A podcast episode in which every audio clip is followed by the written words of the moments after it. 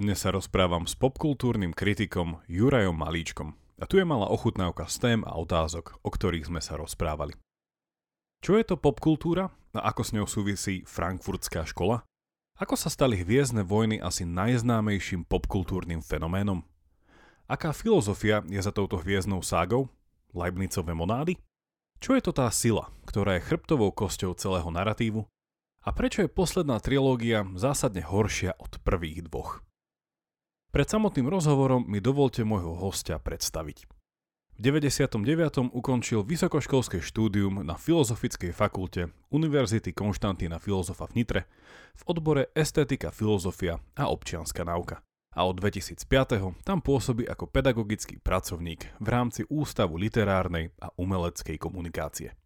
Venuje sa publikačnej činnosti v oblasti popkultúry, v časopise Týždeň mal svoj stĺpček Popcorn Juraja Malíčka, prispieva na web humno bodka es ká a je častým hosťom Daniela Baláža v relácii Baláž a Hubinák na rádiu ef em. Teraz musím povedať ešte jednu špeciálnu vec. Bol som vyzvaný a preto prijímam tento challenge, ktorý som dostal od priateľov z podcastu Silný výber v ich nedávnom prvom protialkoholickom diele. Link dám do popisu. Alkohol je naozaj metla ľudstva a preto pite s mierou. A keď už, tak niečo kvalitné. Osobne odporúčam moje obľúbené whisky Talisker Sky či šestnásťročný Lagavulin. Na zdravie gentlemanom zo Silného výberu a týmto vyzývam Davida Tvrdoňa z podcastu Klik, aby prebral zástavu tejto cnostnej agitácie. A už len v krátkosti pripomínam, že ak vám prinášame pravidelnú dávku podnetných myšlienok na zamyslenie, budeme veľmi vďační, ak nás podporíte. Môžete nás dielať na Facebooku či Instagrame, dajte nám dobré hodnotenie na Apple Podcast, povedzte o nás pri káve vašim priateľom a tiež nám veľmi pomôže, ak našu tvorbu podporíte peňažným darom. Všetko info na pravidelna datka bodka es ká. Veľká vďaka, vážime si to.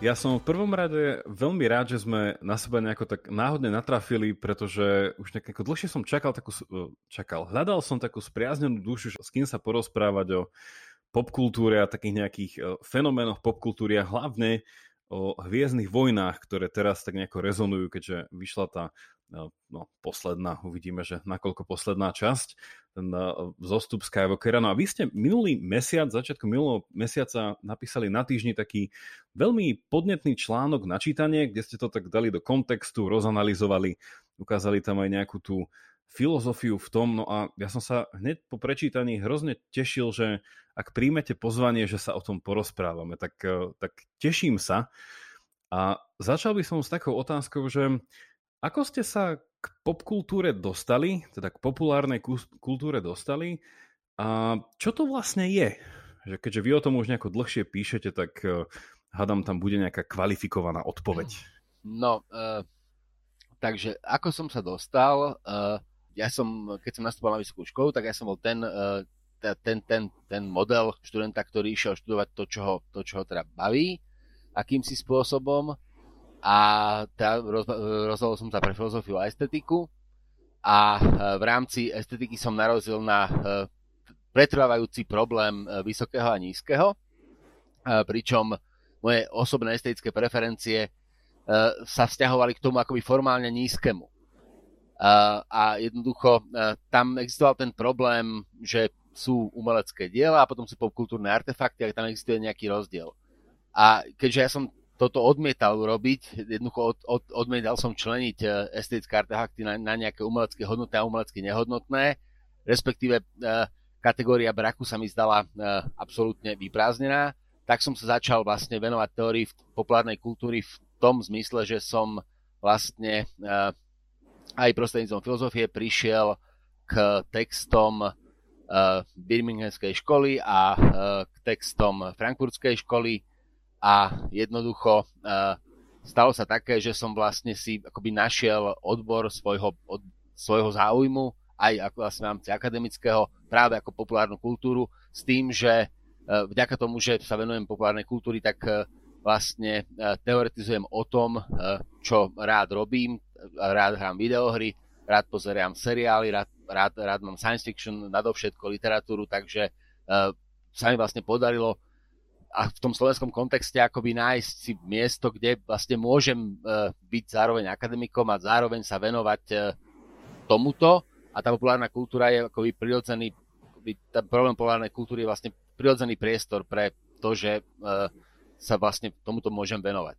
No a uh, potom uh, akoby, no proste robím to asi dvadsať rokov, myslím, koľko? deväťdesiatdeväť som končil, takže odtedy tomu vlastne kontinuálne venujem a čím ďalej vlastne populárnu kultúru, kultúru skúmam, tak tým viac prichádzam na to, že je to vlastne akoby v, tom, v, tom, akoby v takom tom veľmi širokom zmysle slova až náš aktuálny civilizačný model, cez ktorý sa dá vysvetliť ako ja, cez ktorý sa dá vysvetliť, vysvetliť všetko, čo samozrejme má takú, taký ten rozmer žartu, ale v zásade ide o spoločenskú vednú, spoločenskú vednú disciplínu, ktorá je ekvivalentom teórie všetkého.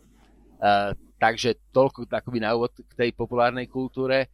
Na záver na tom teda, že popkultúra to je taká nejaká alternatíva tej Hawkingovej teórie všetkého, hej? Že dá sa cesto. Ja pokročím hneď s ďalšou otázkou a zaujalo ma, že ste to tak upresnili cez to slovo, že, že teória všetkého, čo nejakým spôsobom má nejaký element žartu?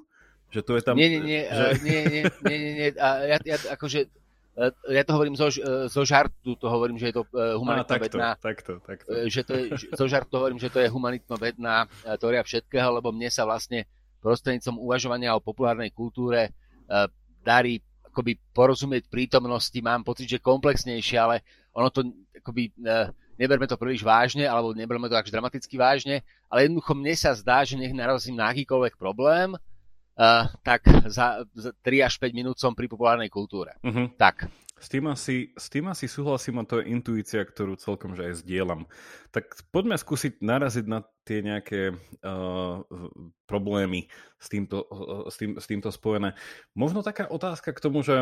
Um, Aká popkultúra, alebo aké popkultúry, ak môžem v množnom čísle, že, že vnímači sú takže dominantné na Slovensku? To by ma že zaujímalo v prvom rade. Uh, to to, to ne, nemôžeme hovoriť o popkultúrách, môžeme hovoriť o popkultúrnych fenoménoch. Uh-huh.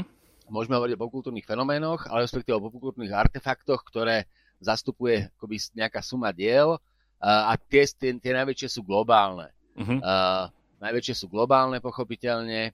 Uh, Je tam, je tam, teda sú tam pochopiteľne Hviezdne vojny, je tam Star Trek, je tam, povedzme, sú tam také tie veľké televízne naratívy, sú tam Simpsonovci, je tam Rubikova kocka. Mm-hmm. Toto je akoby veľ, veľmi, akoby, ako to povedať elegantne, pôvodných slovenských popkultúrnych fenoménov relatívne veľa nie je, ale mimoriadne dôležitý môže byť napríklad Jánošík, uh-huh. ktorý má v našom akoby, kultúrnom kontexte pozíciu čohosi, z čoho sa stal legitímny lokálny popkultúrny fenomén, uh-huh. uh, ktorý nemá akoby, ten globálny dosah. Uh, nedávno sme zachytili Zaklínača. Zaklínač je pomerne silný popkultúrny fenomén na Slovensku. Uh-huh. Ale v zásade platí, že v tej komunite programových, uži- pro- programo- pro- programových užívateľov populárnej kultúry môžeme hovoriť o globálnej populárnej kultúre, ktorá má rôzne lokálne prejavy. Tak, uh-huh. Uh-huh. tak to, je, to je presnejšie. Musí byť vždycky súčasťou popkultúrnych týchto fenoménov alebo popkultúry, že má to, musí to mať nevyhnutne nejaký fantasy alebo nejaký nábeh fikcie? Je toto súčasť uh, nie, toho? Nie, nie, nevyhnutne, nie, nevyhnutne. Tam je, keď, keď sa bavíme o, o, o fantastike, tak tam pri definovaní science fiction je kľúčový pojem, ktorý sa volá sense of wonder, pocit úžasu. Uh-huh. Keď sa teoretici, fanta- spisovatelia a fanúšikovia sci-fi pokúšali definovať svoj subžáner alebo žáner alebo literárny podsystém, tak hľadali to, čo je špecifické na ňom a oni prišli na to, že to je, vlastne to, ten, to, to, že to je ten druh estetického artefaktu, ktorý vyvoláva pocit úžasu. Uh-huh. A mali to oni spojené s, s, tou, s, s tou vedskou fantastikou, avšak tento pocit úžasu môže vyvolávať čokoľvek, uh, a doslova čokoľvek, čo je vlastne uchopené ako problém. Uh-huh. Uh, teda môže ísť o obyčajné konvenčné medziľudské vzťahy, ako náhle sa tam objaví pocit fascinácie s čímsi, čo nie je zvyčajné, tak to môže mať ten akoby okamžitý popkultúrny rozmer, ale nie je to nevyhnutné. Uh-huh. Uh, tam skôr ide o to, o, akoby o, hĺb, o hĺbku ponoru. Lebo uh, my, keď budeme sa rozprávať o populárnej kultúre, časom narazíme na slovné spojenie masová kultúra, čo sú dve rozdielne veci, potom je tam mediálna kultúra, to je zase uh-huh. čosi iné. A keď hovoríme o populárnej kultúre, tak hovoríme o kultúre, ktorú vytvárajú užívateľia sami pre seba. Uh-huh. Že je tam ten participačný model, je tam cez to akoby urob si sám uh, a toto akoby lepšie sa nadchýňa pre artefakty, ktoré majú to fantastické ozvláštnenie, ale nie je to nevyhnutné, lebo ten pocit úžasu dokáže v nás vyvolať celkom obyčajný, konvenčný, rodinný seriál, ktorý je urobený troška inak. Áno, nejaký, nejaký Bill Cosby. Uh, Trebárs, vynikajúcim príkladom, vynikajúcim príkladom na toto boli Desperate Housewives, uh, u nás to bolo ako Zúfalé manželky, vlastne uh, taká akož modelová soap opera, ktorá vlastne obracala ten mýtus toho amerického predmestia, takého toho harmonického uh, predmestia, kde všetci sú šťastní a tá vyššia alebo tá stredná trieda a zrazu zistíme, že to rozpráva uh, pani, ktorá je akoby mŕtvá a uh, tá pani jednoducho uh, jedného dňa vystrojila deti do školy, uh, vystrojila manžela do práce, upratala dom a potom si prehnala guľku hlavou. A spätne rozpráva ten príbeh a vlastne demitizuje takú tú idylickú, e, takú až selankovitú atmosféru toho, toho predmestia. A zrazu sa tam teda to, to, že vlastne ona ako mŕtva rozpráva, zdalo sa, že je šťastná a my vieme, že je nešťastná, tak to vytvára ten akoby motív toho pocitu úžasu, že sa na to vlastne môžem dívať a e, dívam sa na vlastne soap operu, ale dotváram si ju mm-hmm. takým tým spôsobom, akým potrebuje. Čo je nejakým spôsobom cieľom toho pocitu úžasu? Že je to nejakým spôsobom, že, že to asi vnímam ako to nejaké, že, že tá vstupná brána do nejakej že, že popkultúry. Že ak napríklad, že ja sa namotám napríklad na nejaký seriál, hej, že, lebo vo mne nejako vzbudí nejakú, nejakú zvedavosť, nejaký úžas, nejakým, nejakým spôsobom vo mne prebudí nejaké, že ach, však ja by som toho vedel byť súčasťou, alebo že som toho súčasťou, ani som nevedel. A že, že, že čo to má za cieľ toto? Že ma to nejako naladí a potom v tom ja nejako hľadám odpovede na moje otázky a preto je to vlastne nejaký že kultúrny fenomén v zmysle, že ako moje nejaká, tak negatívne poviem, že nejaká tá sebaidentifikačná bublina a tým pádom, že ja tým žijem a hľadám tam nejaké odpovede, alebo na druhej strane je to čisto iba nejaké také, že, že čiastočné, že, že ani to nejako neberiem vážne, ale beriem to ako takú nejakú voľnočasovú vec, ktorou sa nadchnem. Alebo možno ani jedno z týchto dvoch, uh, neviem. No, uh, nie, tam, tam akože v tom šir, najširšom rámci je to, je to zmysluplne, zmysl, zmysluplne trávený voľný čas.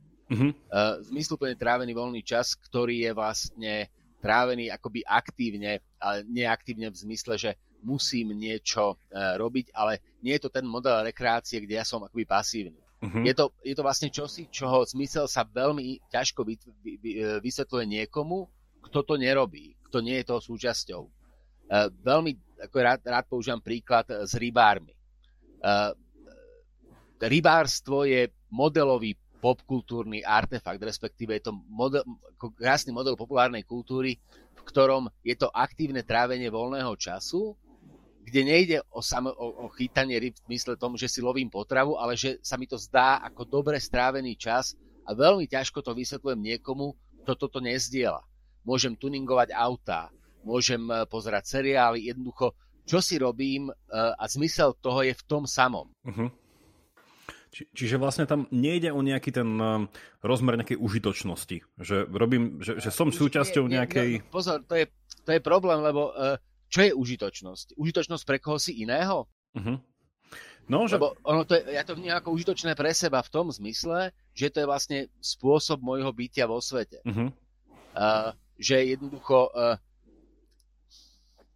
ako, a keď to poviem zase tak veľmi zjednodušene, tak uh, ja disponujem nejakým časom.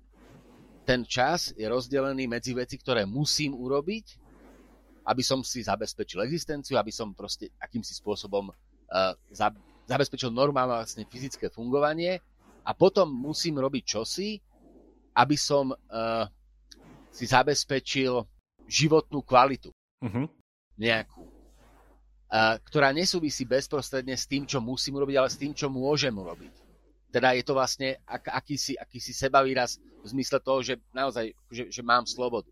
Uh, že, a, a zase nie je to taká veľká metafyzická sloboda, ale je to sloboda obyčajného človeka dvadsiateho storočia, ktorý v rámci toho existenčného módu, ktorý je vlastne relatívne pohodlný, má čosi, čo môžeme nazvať voľným časom. Uh-huh. A tento čas jednoducho ja akýmsi pre mňa zmysluplným spôsobom uh, náplňam. To je vlastne populárna kultúra. Uh-huh. To, to mi teraz príde také, že, že takto všeobecne rozložené, že to príde úplne, že asi vlastné každému, že nie je možné, aby človek nebol, teda neviem, či poviem, že to sloveso je správne, že nebol súčasťou, alebo že či nevytváral nejakú. Tá, tú... Teória všetkého, hovoril som. že... že uh, popkultúru, tú populárnu kultúru alebo nejakú, ešte by som začal, lokálnu kultúru. Ale teda, že, že oprav, opravte ma, ak sa mýlim, ale to nejaké tie elementy, ktoré zatiaľ tomu dávame, že takej tej otázky, tej odpovedi, že čo je to tá popkultúra, tak jedno... To je kultúra, ktorú si vytvárame sami. Tak, a že, a že, a že jeden, z tých, jeden z tých elementov bol, že týka sa voľného času a nie je to, čo robíme ako povinnosť. Či by som nepovedal, že moje zmysluplné prežívanie, alebo že moje že vedomá zmysluplnosť, ktorú čerpám z mojej práce, ktorú beriem ako povinnosť, že to by som asi nenazval popkultúrou. Že musí to byť niečo mimo toho? Uh, nie, nie ta, tam, to, to, to, to nemusí byť pohodlné. To nemusí byť pohodlné. My prirodzene, prirodzene smerujeme k tomu, aby sme boli šťastní celý čas. Uh-huh. Aby sme boli, aby, aby sme... Uh, aby sme boli šťastní, uh, št- ne, nechcem použiť slovo ontologické, ale áno, ale aby, aby, aby šťastie bolo, bolo akousi ontologickou kvalitou nášho bytia. A toto práve súvisí s tým, že jednoducho ten čas, ktorý tu mám vymedzený, chcem tráviť takým spôsobom, ktorý dáva zmysel aj mne samému. Ono to, my to môžeme akoby rôzne ospravedlňovať, ale v zásade ide o to, že pokiaľ naša civilizácia bola dlho definovaná takým tým zápasom o prežitie tela, alebo, alebo tým bojom o prežitie v takomto naozaj zmysle prežitie tela, tela, tela, tak teraz bojujeme o čosi, čo sa môžeme nazvať ako prežitie duše, a to, aby duša prežila, tak, tak na to je populárna kultúra. Mm-hmm. Tak, to, to, tak, tak, to, tak sa dohodne. Hej, hej, telo potrebuje k prežitiu ticho, teplo, tišenia, tekutiny a, a duša potrebuje zmysluplnosť. Takže uh, trebárs. Uh, skúsme, skúsme to možno rozšíriť ďalším smerom, že čisto tak uh, zo sveta faktov, že, že kedy a kto začal prvýkrát hovoriť o populárnej kultúre alebo poukazovať na tom, ako, uh, ako na niečo iné od toho, čo sa chápe, že vo všeobecnosti, že kultúra. Že prečo zrazu že uh, popkultúra? No, uh, te, akože po, po, po, po, populárna kultúra je vlastne uh, pojem, ktorý je... Uh, Je to, je to slovné spojenie, ktoré sa stalo pojmom. Uh, to pôvodne slovné spojenie, ktoré sa stalo pojmom práve v, pot, v potrebe uh, rozlíšiť uh, medzi, medzi rôznymi prístupmi uh, kultúry. Lebo mm-hmm. keď, keď zoberieme Frankfurtskú školu, tak oni vlastne poznačení tým Freudom a tým marxizmom uh, si postavili kdesi uh, akéhosi uh, veľkého brata, uh, niekoho, kto jednoducho nás prostredníctvom masovej kultúry chce, chce ovládať. A e, teoretici populárnej kultúry, ktorí vzýšli vlastne z akademického prostredia, začali ten pojem v zmysle akoby opozičného vo vzťahu k masovej kultúre používať v akademickom prostredí na konci sedemdesiatych rokov, aby označovali e, tú, tú časť masovej kultúry, ktorá síce je niekým generovaná, uh-huh. ale to je jedno, ako oni ju vygenerujú, lebo my si z toho robíme aj tak, čo chceme. Uh-huh. John Fiske, taký, ako, taký priekopník, taký jeden z, jeden z dôležitých teoretikov populárnej kultúry, používa na to metaforu sídliska. Máme tu sídlisko, ktoré kto si vyprojektuje a vyprojektuje ho veľmi presne, aby sa tam ľudia cítili dobre. Napriek tomu, ako presne ho vyprojektuje, tak v momente, keď sa to sídlisko zabýva ľuďmi, tak tí ľudia si ho prispôsobia, urobia si skratky. Urobia si chodníky, kde uh, to možno sa logisticky nezdalo uh, pohodlné, ale im sa, chodí, uh, im sa ten chodí, chodník hodí, hodí mm-hmm. práve tam. Ano. Takže uh, masová kultúra je to sterilné sídlisko, postavené akoby pre nás, ale je vlastne zovreté, a populárna kultúra je to, čo si my z toho sídliska urobíme. Mm-hmm. Tým, tým pádom, že je nevyhnutne masová kultúra zlá? Alebo je to iba taký nejaký rámec, ktorý si máme prispôsobiť vzhľadom na, na nás? To ja, to ja netvrdím, ale to je práve ten problém, ten estetický problém vysokého a nízkeho, ten problém, v ktorom vlastne tu vzniklo v ére romantizmu presvedčenie, že existuje nejaká vysoká kultúra, ktorá je ako, akoby kultúrou elít, a potom existuje nejaká nízka kultúra, ktorá je kultúrou masy alebo kultúrou davu. Uh-huh. A práve ten koncept populárnej kultúry sa pokúša toto rozbiť, ten koncept vysokého a nízkeho. Proste, že neexistuje akoby hodnotnejšie umelecké dielo, proste neexistuje menej hodnotné a viac hodnotné umelecké dielo v zmysle toho, ako ja to dielo zakúšam. Ja jednoducho môžem čítať brakový román a môžem ho čítať ako Dostojevského a naopak môžem čítať Dostojevského ako brakový román. Že to, to nie je vlastne substanciálna vlastnosť diela, ale je to kvalita, ktorú do toho, do toho diela ja vnášam e, tým, ako ho recipujem. Čiže vlastne popkultúra ako taká je trošku taká, taká revolta, hej? Že voči tomuto nahliadaniu. Je, je, to, je, to, je to pragmatický pojem, je to, je to pojem, ktorý vznikol ako kvôli pragmatickej potrebe rozlíšiť medzi tzv. Vysokým a tzv. Nízkym, a on sa potom stáva samozrejme širším, ten pojem, ale to, to, to, to, toto, je ten, toto je ten dôvod. Aby, aby vlastne sa z toho vynechal ten, ten, ten motív tej štatistickej masy, ktorá je kýmsi, kýmsi, ktorá je proste kýmsi manipulatívna. Preto vlastne sa za priekopníkov teórie populárnej kultúry považuje tá frankfurtská škola, hoci oni ten pojem nepoznali, oni pracovali s pojmom masovej kultúry, ale práve kvôli tomu, že tá, tá masová kultúra im vychádzala ako čosi, čo slúži na manipuláciu, kým si, tak aby sme z tohto vyslobodili, tak sa, ten, tak sa tam začal používať ten pojem populárna kultúra, a teda hovorím v tom akademickom slova zmysle, ako zastrešenie nejakej disciplíny sa začal používať v druhej polovici sedemdesiatych rokov. Hoci tá teória existovala samozrejme aj predtým, tam máme Umberta Eca. Je to, je to jednoducho, akože je to, je to cel, celý, alebo celá sekvencia teoretikov, ktorí sa tomu venujú, ale samotný ten pojem v tomto význame sa začal používať v, teda v, tých, v tej druhej polovici sedemdesiatych rokov. Mohli by sme v krátkosti ešte poslucháčom, ak, ak to nie, nie nevyhnutne poznajú, povedať niečo pár vetami, že, že čo to bola tá frankfurtská škola, prečo vznikla a či ešte stále funguje? To je prúd Uh, neomarxistického uh, myslenia spojeného so sociológiou, ktorý vznikol vo Frankfurte na, nad Mohanom uh, v rámci toho inštitútu, ja si teraz na názov nespomeniem, je tam uh, Adorno, Hockenheimer, uh, Benjamin, uh, čiastočne Jürgen, Jürgen Habermas. Je to proste skupina filozofov, ktorí v rámci teda platformy, uh, filozofickej pl- platformy neomarxizmu a uh, psychoanalýzy začali tematizovať vzťah kultúry a vládnucej triedy, alebo kultúry a ideológie, kultúry a masy, jednoducho.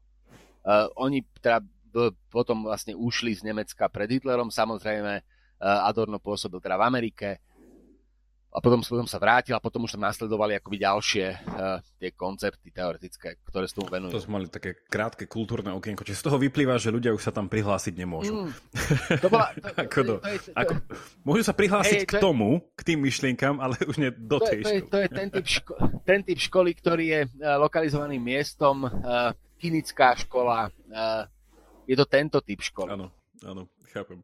Um, Ono k tomuto ešte možno predchádzala otázka, ale šetril som si až teraz trošku neskôr, keďže podľa mňa sa hodí viacej, už keď sme trochu rozvinuli niekoľko myšlienok, že aj na Slovensku dneska sa tak, a to teda, že toto nie je priamo otázka, len trošku kontext, že, že ľudia, keď rozmýšľajú, teda či už asi nie nevyhnutne o popkultúre, populárnej kultúre, ale keď rozmýšľajú o kultúre, tak dnešná taká referencia najčastejšie je, že nejaká že eticko-kultúrne otázky, alebo že kultúrne vojny, alebo že kultúra, neviem, neviem aká. A, a z toho je taká že tá otázka, že ono je to taký, že v uchu, teda nechcem to nikoho sa dotknúť, ale že, že v uchu bežného človeka slovo kultúra je v niečom až také, že taký neskutočne nepochopiteľný terminus technicus. A, že, a keby ste sa niekoho spýtali, že, tak, že čo je to tá kultúra, tak možno začne, že folklór, možno, že ísť do, ísť do divadla. A teda, že, a moja otázka je k tomuto celému, že, že čo je to tá kultúra, že nie je to človeku, že ešte bližšie, ako by si myslel, len možno preto je to ťažké nejako pomenovať? Uh, no, uh, kultúra je v, v organizácia. Uh, kult, kultúra je predsa od, od, od, od, toho, od toho pojmu kultivovať. Uh, uh, kultúra je vlastne uh, civilizačný model. Uh, kultúra je... Áno, kultúra je organizácia. Ten, ten, ten, ten, ten, ten, ten pojem ako veľmi, veľmi, ako veľmi je presný. Uh, respektíve uh, kultúra je uh, vnesenie poriadku alebo vnesenie zdania poriadku kamsi, kde ten poriadok nemusel nevyhnutne byť príro, uh, prí, uh, prítomný. Uh, ja mám rád, keď pest, uh, takúto metaforu, keď pestujeme uh, plesne, pestuje, pestujeme si kultúry. Po, pojmy z biológie alebo pojmy, ktoré sú z iných vedných odborov, ktoré vlastne uh, vypestoval som si plesňovú kultúru, teda čosi, čo som vlastne vytvoril. Alebo čo, čo, sa, čo, čo sa vlastne udialo uh, v rámci nášho zásahu. Organizácia je, do, je, je do, dobrý, do, do, dobré slovo. Vedie to k takom krátkom závoru, že keď chcete niekomu vysvetliť kultúru, začnite s jogurtom. Uh, že... Dá sa to, dá sa to. Dá hej, sa hej, to. hej, ale presne. ja vás, ja vás... Tam... No, nech sa páči. Koľko, koľko, koľko, uh, dokonca zistíme, koľko, aký je počet kultúr je tam. Tak, tak. Ja by som vás v tomto ešte trošku potlačil ďalej, že keď hovoríte, že, že kultúra je odvodená od slova uh, kultivovať a nie, a nie kulturist, kulturistikovať, um, že keď kultivujeme, tak zase tam nachádzame ten, ako teda niektorí autori našli tam ten koreň toho slova, že kult, uh, že proste niečo uctievané, niečo, čo mi nejako vytvára hodnotu alebo že minimálne reflektuje hodnotu, ktorú prijímam, že ako toto má, ako toto má, ako toto má no, s tým niečo dočinenia. Kult je niečo, vysvetľuje. Ten kult vzniká na základe uh, uh, pokúsiť sa odpovedať, posu, pokúsiť sa vniesť poriadok do čohosi, kde, poriadok, kde poriadku nie je. Uh, dať zmysel čomusi, čo, čo, čo, čo sa nám akoby zmysluplne nejaví. Uh, keď, keď, sa, keď sa vrátime k tomu kultu, respektíve k, k tomu akoby ku, k pojmu kult, tak uh, ide o... Uh, uctievanie, ale uctievanie čoho a hlavne prečo. A, a toto prečo, aby sme, aby sme to akým spôsobom vysvetlili, to je akoby veľmi dobré, lebo uh, keď tu mám uh, nejaký kult, uh, respektíve keď sa vrátime kam sa na začiatok k vzniku civilizácie ako organizácie, tak uh, tam máme... Uh, vznik sakrálneho myslenia, alebo vznik myslenia, ktoré, ktoré je abstraktné v tom zmysle, že javom akoby hľadá kauzálny vzťah medzi javmi. Ten, ten, ja, ten, ten kauzálny vzťah medzi javmi môže byť fantazijný, alebo môže byť vedecký, ale ten, ten, ten, ten, uh, to, že ja jednoducho uh, pripíšem akúsi funkciu blesku a uh, na základe toho vytvorím božstvo, tak to je proste vnesenie poriadku kamsi, kde poriadok nie je. Identifikujem zm- zmysel v čomsi, čo mi bez toho zmysel nedáva. Mm-hmm. Lebo, lebo, akože, lebo tento, to, toto pracovanie s tým, že, že usporiadanie, alebo že zo zmysluplnenie, alebo že spredvídateľnenie niečoho, čo dovtedy bolo pre mňa presným opakom. Čiže pre mňa, pre mňa tam ten úplne, že, ten, úplne, že to grónie, kde dole by bolo, že, že, že kultúra ako nejaký predpoklad pre nejakú schopnosť proste žiť s tým, že viem, čo sa stane skôr, ako niečo spravím. Hej, že úplne, že akože tá, tá, tá idea, idea poriadku. A pre mňa je to že zaujímavé hlavne v tom, že, že to slovo kultúra, a teda že z latinčiny, hej, že ten, ten kultus, že úplne, že ide až, až k takému, ako aj vy ste teda spomenuli, že ten slovný základ je tam ešte k tomu, že, že obrábanie pôdy. Hej, že, že presne, že je to, že dať poriadok nejakému kusu zeme, ktorý predtým bol proste tráva, kamenie a neviem čo, ale zrazu proste potrebujeme, aby tam rástlo to a to, takže si ho nejako skultúrnime, hej, skultivujeme si ho a tak ďalej. A to je akože uh, úplne, že podľa mňa, že taký prehliadaný element tej, tej kultúry, že ono sa, a teda toto bude môj toto bude nejaký taký ten predpoklad, ktorý potom povedzte, že či áno alebo nie, ale že dá sa žiť bez kultúry? To je, to je hypotéza. To je hypotéza, ktorá je neverifikovateľná. Uh, respektíve my v momente, v ktorom akoby uh, budeme tak antropocentricky uvažovať, tak sa nedá žiť bez kultúry, ale keď to vzťahneme k bytostiam, ktoré nedisponujú vedomím, ako, ako, ako, ako sebareferenčným vedomím, ako máme my, tak keď to, keď to disponujeme na zviera, tak existujú predsa zvieracie kultúry, ale nie je to kultúra v našom zmysle, je to proste systém vzťahov. Uh, ale, ale to je, to je ako vyslovene, že antropocentrický, uh, antropocentrický uh, pohľad. Ja, ja neviem, či môže existovať kultúra bez uh, uh, niekoho, kto ju... Uh, kultú, kultúra je čosi, čo my vieme spätne identifikovať. Ale, ale neviem, či Uh, môže existovať kultúra bez... Uh, to je problém padajúceho stromu v lese. Tak toto uzatvorím. Raz uh, chudáci poslucháči, ktorí nevedia, o čom je problém padajúceho stromu v lese. Jaj, pardon. Uh, tak to vysvetlíte to, alebo to vysvetlím ja? Môžete toho Georgea Barkleyho spomenúť vy. A tam je, tam je práve presne, ako s ním je, uh, ale tam je presne problém, a, a ten problém solipsizmu je ten, že vlastne... Uh, ak ten solipsizmus platí, tak my nemáme prístup k plnému vedomiu. Uh, existuje tam priestor, ktorý je nám akoby neprístupný, ale základná téza je, či padne str- či st- keď strom v lese padne, tak či padne naozaj, aj keď ho nikto nepočuje. Uh-huh. Či vydá nejaký zvuk, keď padne. Presne. No. Uh, a uh, ako sme sa dostali na, na miesto, kde... Uh, kde uh, na miesto, kde nám jednoducho jazyk nestačí. Takto to povedzme. Uh, lebo uh, ten jazyk má v základe metaforickú po, uh, povahu, asi by sme to akoby veľmi akoby, asi by sme to vedeli vyjadriť nejakým symbolickým jazykom, ale to by zase nám nedávalo zmysel v tom našom vnímaní, takže uh, toto je, nechcem povedať, že priamo slepá cesta, ale vzhľadom na to, že populárna kultúra je pragmatická, tak tu sa dostávame do, do, do uh, na miesta, ktoré, ktoré sú toho pragmatizmu zbavené a sú to síce veľmi pôvabné ú, úvahy, ale uh, ich účel je pomerne ťažko identifikovateľný, takže, takže povedzme to takto, že neviem. Uh-huh. Uza- uzavrime to siedmym paragrafom traktátu, o čom človek nemôže hovoriť, o tom musí byť v tichosti. Takže uh, odmlčme sa do ďalšej časti nášho rozhovoru. Ja mám ešte k tejto úvodnej, teda ja to tak nejako koncipujem, že to vyznie ako úvodná časť, tento, toto naše pojednanie o kultúre. A ešte posledná otázka je tu taká, že, že v literatúre sa občas nachádza také vysvetlenie, že kultúra je v podstate, a vy ste to trošku naznačili, ale teda neviem, či s tým súhlasíte, že kultúra je niečo, čo vzniká ako nejaký vedľajší efekt a nie ako nejaký výsledok vedomého konania. Že inými slovami, nemôže si človek povedať, že a teraz idem robiť kultúru. Hej, že vyhrnie si rukávy a že robí, robí, robí. A potom niekto, kto príde za ním, povie, ah, to, je, to je aká dobrá kultúra, alebo nie, niečo také. A že skôr títo, ten, tento nejaký ten, ten tábor si myslí, že kultúra je niečo také, že, že robím niečo, a tak zjednodušene povedané, že niečo, čo vnímam ako hodnotné pre mňa, nejaké to, že usporadúvanie sveta okolo mňa spôsobom, ktorý považujem za ten správny, a ten výsledok mojej činnosti bude kultúrny. Že to, čo zanechám ako výsledok tejto činnosti, bude nejaká kultúra. Teda či to bude v architektúre, v hudbe, v spôsobe stravovania a neviem čom, tak niekto povie, že, há, že oni jedli tak kultúrne. A naopak, že a tí jedli jak barbari, nie, že rukami. Tak že čo si o tomto myslíte? Že je kultúra niečo, čo sa vytvára vedome, alebo je to nejaký vedľajší produkt nejakého niečoho iného ešte dokonca? Určite by som nepoužil slovo vedľajší. Určite mm-hmm. by som nepoužil, nepoužil slovo vedľajší.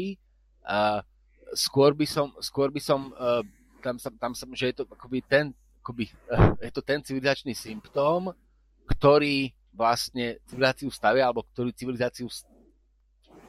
Je to ten, ten, ten symptóm, vďaka ktorému civilizácia vzniká. Ale ide o čosi, čo sa deje spontánne práve vďaka tomu, že sa z nás stávajú akýmsi spôsobom racionálne bytosti v tom zmysle, že potrebujeme vytvárať tie kauzálne reťazce, že potrebujeme hľadať príčiny. Akože, akože súvisí to s samou podstatou poznania, ale, ale uh, ako rozhodne to nie je vedľajší efekt. Toto by som, určite by som to nepoužil tá, tak, lebo to potom, to potom smeruje k akejsi zbytočnosti alebo akému, akému, akejsi nepotrebnosti. Ja som tak, akoby hlboko presvedčený, že to je vôbec to najdôležitejšie. Čo, čo, že vlastne vedľajšie efekty tohto sú všetky tie ostatné prejavy. Mm-hmm. Tak. Mm-hmm.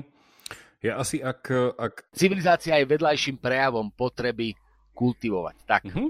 S tým, by som, s, tým, s tým by som asi vedel súhlasiť, že aby som možno ešte že dovysvetlil, čo myslí tento pohľad, ktorý som prezentoval, by bolo asi niečo také, že, že ak je niečo, že vedľajší efekt v tomto, asi že sú asi že pozitívne a negatívne vedľajšie efekty, že to by bol ten pozitívny, že je to skôr také, že ako sme hovorili o tom kulte, alebo že tej potrebe kultivovať, že, že mám nejaký, teraz poviem to tak veľmi všeobecne, že cieľ, ktorý vnímam ako dobrý, a jeho dosahovaním robím nejaké veci. Hej, že poviem si, že, neviem, že, asi, že, poviem, že, že dobré je, aby ľudia ocenili jeden druhého. Hej, že vo, švo, vo svojej uh, vše... To, ale áno, ja nechcem vás prerušovať, ale uh, to, to je môj veľký problém. Ja uh, akoby ne, nech, nechcem to robiť, ale nemôžem si pomôcť. Ale... Uh, uh, Áno, ale tá kategória dobrá je až kategória, ktorá prichádza neskôr. Uh, lebo ja akoby... Ne, ne, ne, kateg, kategória dobrá, alebo etická kategória dobrá je vlastne čosi, čo ja vyhodnotím na základe nejakého... Obrábam pôdu, vytvorím, dopestujem siedlo, identifikujem to ako dobré. Takže áno, ale to je až... To je až vlastne... akoby následok. Nie, nie, ešte, skúsim to, skúsim to inak. Keď, keď sa z, z neorganizovaného priestoru stáva organizovaný priestor, tak ja, ja ho organizujem preto, aby som... Aby, aby to bolo pohodlnejšie. Nie. Je to prirodzená potreba. Je to, je, to, je to čosi, čo veľmi hlboko súvisí s našou, naš, naš, našou potrebou poznávať a v rámci to, tej potreby poznania alebo v rámci tej potreby akoby myslieť alebo tej, tej, tej prirodzenej vlastnosti myslieť sa, sa, sa tento systém kategórií rodí, že ja vlastne vytváram nejaký axiologický rad, meriam užitočnosť, meriam praktickosť, eh, abstrahujem tú, pra, tú praktickosť, jednoducho eh, vytváram tá kategóriu dobra eh, v zmysle... Eh, účelnosti a potom dobrá ako metafyzickej kvality, ale je to... Uh, ako ne, neexistujú tie, neexistujú tie kategórie, alebo nemyslím, nemyslím si tak, nemyslím si, že existujú tie kategórie a priori. Myslím, že sú to kategórie, ktoré vlastne vznikajú spätne práve ako nejaký sediment alebo ako nejaký civilizačný nános potreby kultivovať, ktorá je našou prirodzenou potrebou, respektíve to je to, čo nás definuje ako homo sapiens sapiens. Mm-hmm. Poslucháči potom strávia nejaký čas googlením napríklad slovného spojenia axiologický rad, ale pardon, ja, ja, no, ja... dneska sa to tak bude, dneska, dneska si môžu všimnúť, že sa stretli dvaja ľudia, ktorí pochádzajú z podobného prostredia, takže my berieme tak viacero veci ako celkom samozrejmosť, že sa chápeme, ale no inak, keď si spomínal v tom podcaste, že áno, jednou z najpraktickejších vecí vo vzťahu k, naš, k nášmu bytiu je filozofia. Uh, a a to, to platí, to platí akoby naozaj akoby veľmi fundamentálne. Uh, to, že, uh, to, že sa to ako niekomu tak nemusí javiť, to je ako v poriadku a je to celkom legitímne, ale uh, je to navýsosť praktická disciplína v tom zmysle, že nám pomáha nachádzať aspoň zdanie odpovede, ak nie odpoveď samotnú, tak aspoň je zdanie, e, preto jednoducho, lebo nepoznanie nás desí. Áno, ako to zvykol, zvykol povedať jeden môj profesor, že niekedy budeme vďačnejší za to, že spoznáme otázku ako odpoveď. Akože niekedy už tých odpovedí máme dosť ďalej. Na čo sa vlastne pýtame? Uh, no, to už sú špekulácie, ale Uh, oceňujem, oceňujem to, čo si hovoril, že hej, že ono je to, a to poslucháči tiež môžu vidieť v tomto, že tá, uh, nejaké to rozmýšľanie o tom, že či začíname s nejakou myšlienkou niečo dobrého a to je proste niečo, čo potom určuje veci ako ďalej, alebo či proste sú tam nejaké iné, iné vplyvy pri tom, že tá metafora tej, tej obrábanej pôdy je v tomto si myslím, že celkom nápomocná. Ale že, aby som to dokončil, tú myšlienku, ktorú si myslím, že títo ľudia uh, sa snažili týmto vyjadriť a podľa mňa je akože úplne že podmazaná tým, že je to ten druh chápania kultúry, ktorý je dosť zviazaný s tým kultom v tom náboženskom slova zmysle. Uh, že je to ako keby taký ten, neviem, že keď si predstavím nejakú, že aby som to zobral späť od toho pôvodného príkladu, že, že keď ľudia chápu ako nejaké dobro, že vzájomný rešpekt, tak, tak beriem toto späť. A že uh, na, naopak, že Niekto by povedal, že v nejakom že, že stredoveku, že keď sa tvorili, neviem, že, že keď sa stavali, že katedrály, alebo vznikali nejaké že veľké, no teraz to zase delíme na, na veľké a malé, ale keď vznikali niečo, nejaké diela, ktoré iba tak všeobecne poviem, že, že, že prežili nejaký evaluačný čas, čiže stále ich aspoň trošku považujeme, že Sixtinská kaplnka je pekná minimálne.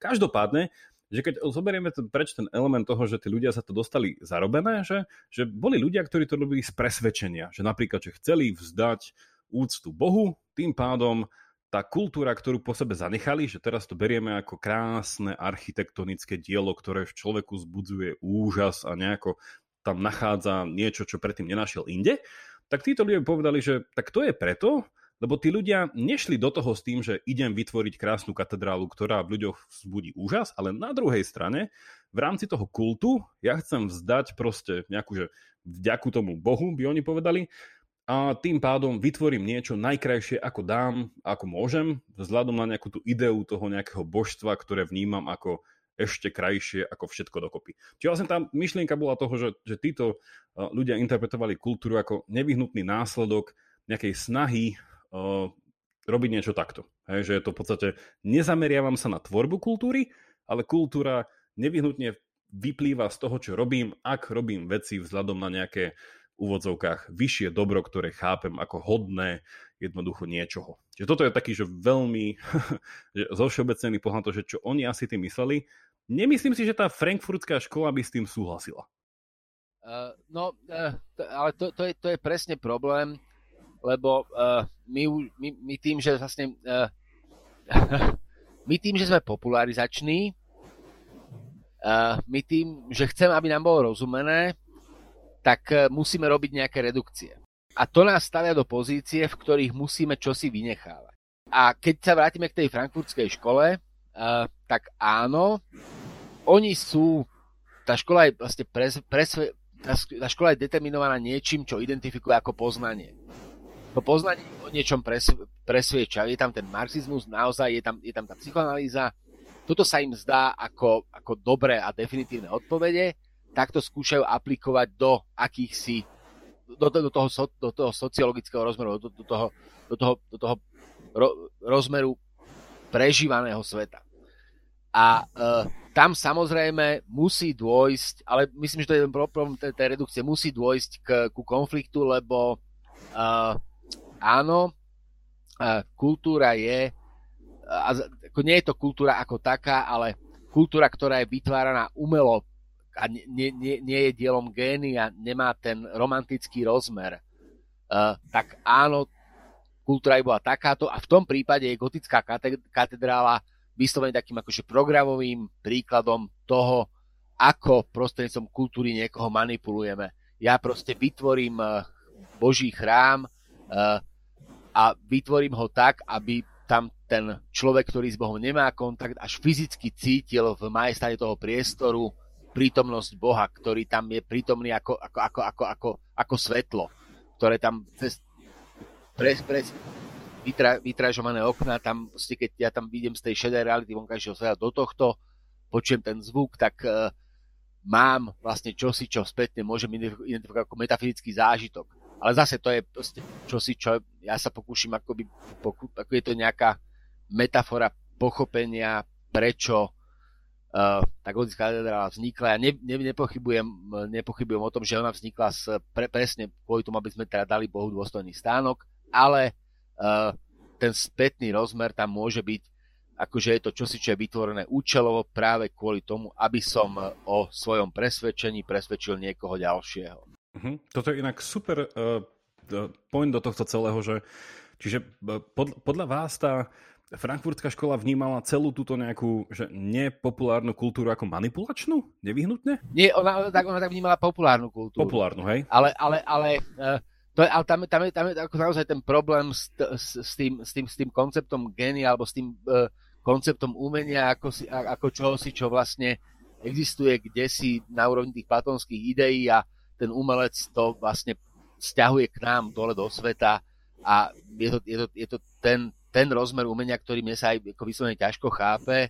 Ja, ja mu síce racionálne rozumiem, ale mne sa ťažko chápe práve kvôli tomu, že mne sa zdá všetko umenie pragmatické.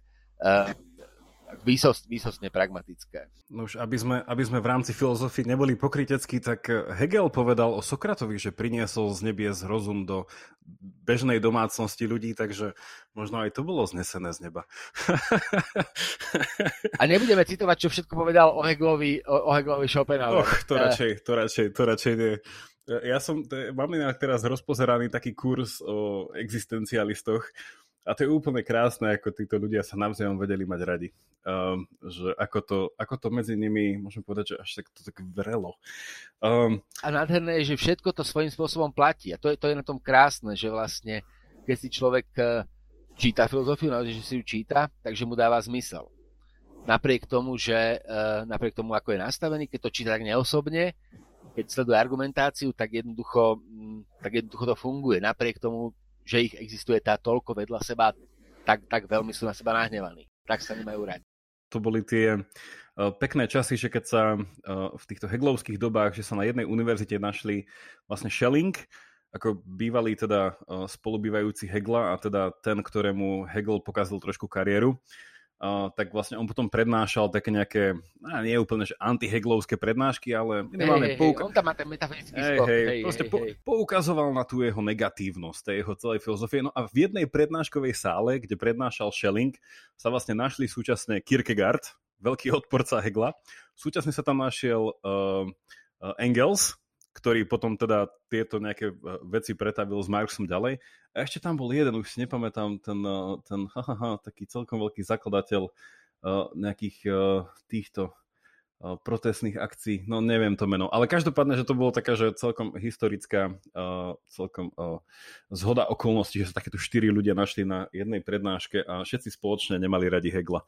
Ach, no, posuňme sa ďalej. Hovorili sme o tej teda poslucháči, ak ešte stále sú s nami, tak hovorili sme, hovorili sme o tej trošku jednoduchšie, tak, praktickejšie. Presne, hej, hej. Že tak nejako sme si museli spraviť to pozadie, do ktorého chceme posadiť tú diskusiu o tých hviezdnych vojnách, kvôli ktorej ľudia si klikli na odkaz tohto, tejto epizódy. Uh, takže minimálne v tomto bode vidia, že ten uh, populárno-kultúrny, kultúrny rozmer hviezdnych vojen v, má v sebe všetko toto. Takže naozaj je to tá teória všetkého. No a, a poďme trochu k tomu, lebo hovorím, že na ten váš článok z piateho januára na Týždni, je to v linke, veľmi zaujal, len ten názov bol super. Že ten názov bol, že Hviezdne vojny, že Star Wars, vzostup Skywalkera a podtitul bol Nemyslieť príliš, dívať sa a tešiť. To bolo úplne super. A to hlavne z toho dôvodu, že moja frustrácia, ktorú ste šťastí v tom článku načrtli, je, že no tá, tá posledná trilógia v tej ságe, akože, no, mne, ja neviem, ja som skoro, no, ja hrozne rád nad tým premýšľam a práve, ako ste vy tam povedali, to bolo to posledné, čo som mal robiť. Ale začneme s tými hviezdnami, s tým, s tými hviezdnymi vojnami, s tým, že vy tam píšete uh, v úvodnej časti, že, že hviezdne vojny sú jeden z najdôležitejších popkultúrnych fenoménov. Tak začneme asi s odpovedou, že prečo? To je rok devätnásťsedemdesiatsedem, sedemdesiatšesť, sedemdesiatpäť, za, za, akože to, to vzniká a uh, vzniká to, akoby, uh, je to dielom kohosi, kto má nakročené v rámci kinematografie k takému, k takej veľkej artistnej kariére. George Lucas je jeden z predstaviteľov tzv. Nového Hollywoodu, čo je vlastne v kontextoch kinematografie uh, Ameri- americké filmové hnutie reprezentované Petrom Bogdanovičom, uh, trebárs uh, Halom Hartlim, neskôr aj teda, uh, aj teda Georgeom Lucasom, ako čo je, čo si, čo je e, reakcia na európske nové vlny filmové, na českú novú vlnu a československú vlnu a francúzsku novú vlnu predovšetkým. A má tu proste, tento režisér má za sebou dva filmy, má americké grafity a má tam té há iks. A on má nakročené k takej tej kariére toho akoby vysokoartistného režiséra a vygeneruje čosi, čo je vlastne kombinácia e, fantasy a westernu a je to vo vesmíre. A e, to je, to je akoby v, tej, akoby v tom civáčnom kontexte post-hippies, ktoré vrát, vracia, vracajú na ihrisku do toho akoby prísne racionalizovaného sveta. Presne. A vracajú do tohto sveta vlastne celkom legitímne uh, mágiu. Celkom le- legitímne čosi, čo, čo, čo, čo rešpektuje síce vedecký kontext. Je to, je to, teda, je to teda science, aspoň v tom takom tom širokom význame. A zároveň v tom je čosi, čo nám z hľadiska nášho racionálneho uvažovania nemusí dávať zmysel. Ide o kauzalitu nefyzikálneho typu. A, a to, to ja komplikovane hovorím o jednoduchých veciach. Máme tu proste hviezdne vojny, kde sa pohybujeme vo vesmíre, ale máme tam, máme tam lézerové meče, máme tam akúsi metafyzickú silu. A je to jednoducho ten koncept, ktorý do toho akoby prísne racionalizovaného sveta vracia motív iracionálneho, alebo ma, vracia motív ako predmet viery. Tak, do toho až do, ako povedzme, desakralizovaného sveta vracia predmet viery a e, má, to plat, má to proste charakter toho dobrodružstva e, a e, ako rozbíja, rozbíja sa tým bank. Akože... E, ukazuje sa, že a nie, nie, nie, nie, nie je Lukas za to nie je zodpovedný sám, ale ukazuje sa jednoducho, že taký ten, a povedzme to teraz, teraz použijem tú terminológiu, ktorú nemám rád, ale ten zážitok vysokého môže spôsobiť aj čosi, čo tak nepôsobí. A toto pri tých hviezdnych vojnách bolo mimoriadne dôležité, lebo Lukas Uh, Lukas, ako nech sa s ním stalo čokoľvek, uh, tak uh, a podnikateľ a všetko takto platí, ale tam aj platí ten akoby vizionársky rozmer, že to je vlastne ako mimoriadne bystrý, by, mimoriadne bystrý uh, pán, alebo mimoriadne bystrý človek, on nakoniec mal za sebou tie, tie, tie filmové školy, je to jeden z tých absolventov, ktorí sa učili u tých ako fakt do veľkých filmárov a uh, ktorý pochopil, že uh, že jednoducho nemusí existovať rozdiel medzi zábavným a hlbokým. Zábavným, zábavným v zmysle, že nás to baví a hlbokým v zmysle, že to o niečom vypovedá. A toto všetko v tých hviezdnych vojnách je prítomné. Možno aj, aj keď, keď nie na úrovni nejakého pra, pragmatického záveru, zámeru, tak, tak preto, že eh, jednoducho on vytvára príbeh, ktorý je, do ktorého sa vracia predestinácia, do ktorého sa vracia vlastne Je to, je, to, je to príbeh, ktorý je síce science fiction, ale vracia sa do ňoho rozmer, ako metafyzický rozmer. A toto je čosi, čo, sa, akoby, čo je akoby veľmi unikátne a predznamenáva to nejakým spôsobom akoby našu prítomnosť. A racionali, akoby, hviezdne vojny ukazujú, že racionalita nám nestačí. Že jednoducho veda nám nestačí. A uh, to je, to je, to je akoby veľmi silný mém, ktorý sa potom vlastne rozvíja v tom, ako on stavia ten príbeh. Tam je taká tá, tam je ten koncept toho mini, mini, monomitu Josepha Campbella, teda čosi, čo je knižka, ktorú, ktorú Lukas číta, keď to vymýšľa, čosi, čo sa tam možno programom, možno spätne, ale čosi, čo tam je prítomné minimálne ako, ako, ako taký odraz toho jeho momentálneho nastavenia. Tak poviem. A áno? No a, a, a toto v tom filme je a, a, a, a diváci to identifikujú. A oni si to potom, potom si to porozprávajú a čas, čas z nich to zoberie vážnejšie, čas z nich to má len ako, naozaj, len ako, ako zábavu, ale tých, čo, čo to vezmú vážne, tých je proste dosť na to, aby vzniklo nejaké fanúšikovské jadro a e, potom sa proste stavia ten príbeh hej, toho Luka Skywalkera Uh, ako niekoho, kto je pokračovateľom niečoho, čo bolo a potom sa stratil a tak, že to je takmer mŕtve. A je to až taký ten prometeovský motív. A, a to je jednoducho veľ, veľmi, veľmi silné a uh, teraz zasahujú do divákov, vznikajú ďalšie diely, potom je tam ako vyslovený taký ten, že ja som tvoj otec a proste vidíme, že za tým, okrem toho, že uh, primárnym to, cieľom toho nie je vygenerovať peniaze alebo vygenerovať zisk, ale že je to vypovedať niečo o svete. Pomocou dobrodružného príbehu, ale, ale vypovedať niečo o svete. A to je, myslím, akoby kľúčové, lebo uh, Dialo sa samozrejme aj predtým, sa to dialo, ale vo vzťahu k tomu, že, že naozaj tu máme proste nový koncept filmovej zábavy, tak je to, je to čosi, čo je veľmi inovatívne a ako, ako veľmi, veľmi to zasahuje až tak akoby fundamentálne. Tak to povedzme. Ono aj, vy to v tom článku píšete a ja si myslím, že s tým sa nedá nesúhlasiť, že keby motiváciou bolo zarobiť na tom peniaze, tak ten film nikdy nemá, tak ten film by nikdy nemal taký úspech. Toto je aj, toto je aj, ako, toto je aj doložiteľné, keď si čítame o, k tomu množstvo kníh a tam akože to, to riziko toho, riziko toho že, že to bude akoby prepadák bolo veľké, rozpočet, to, to čo vlastne Lukasa urobilo uh, akoby, miliardára, že identifikuje ten kultický rozmer toho diela, že si nechá práva na figurky, že si necháva práva na merchandising, to je čosi, čo je ako, ako naozaj, že to je proste dôsledok, alebo je to náhoda, alebo je to proste geniálna myseľ.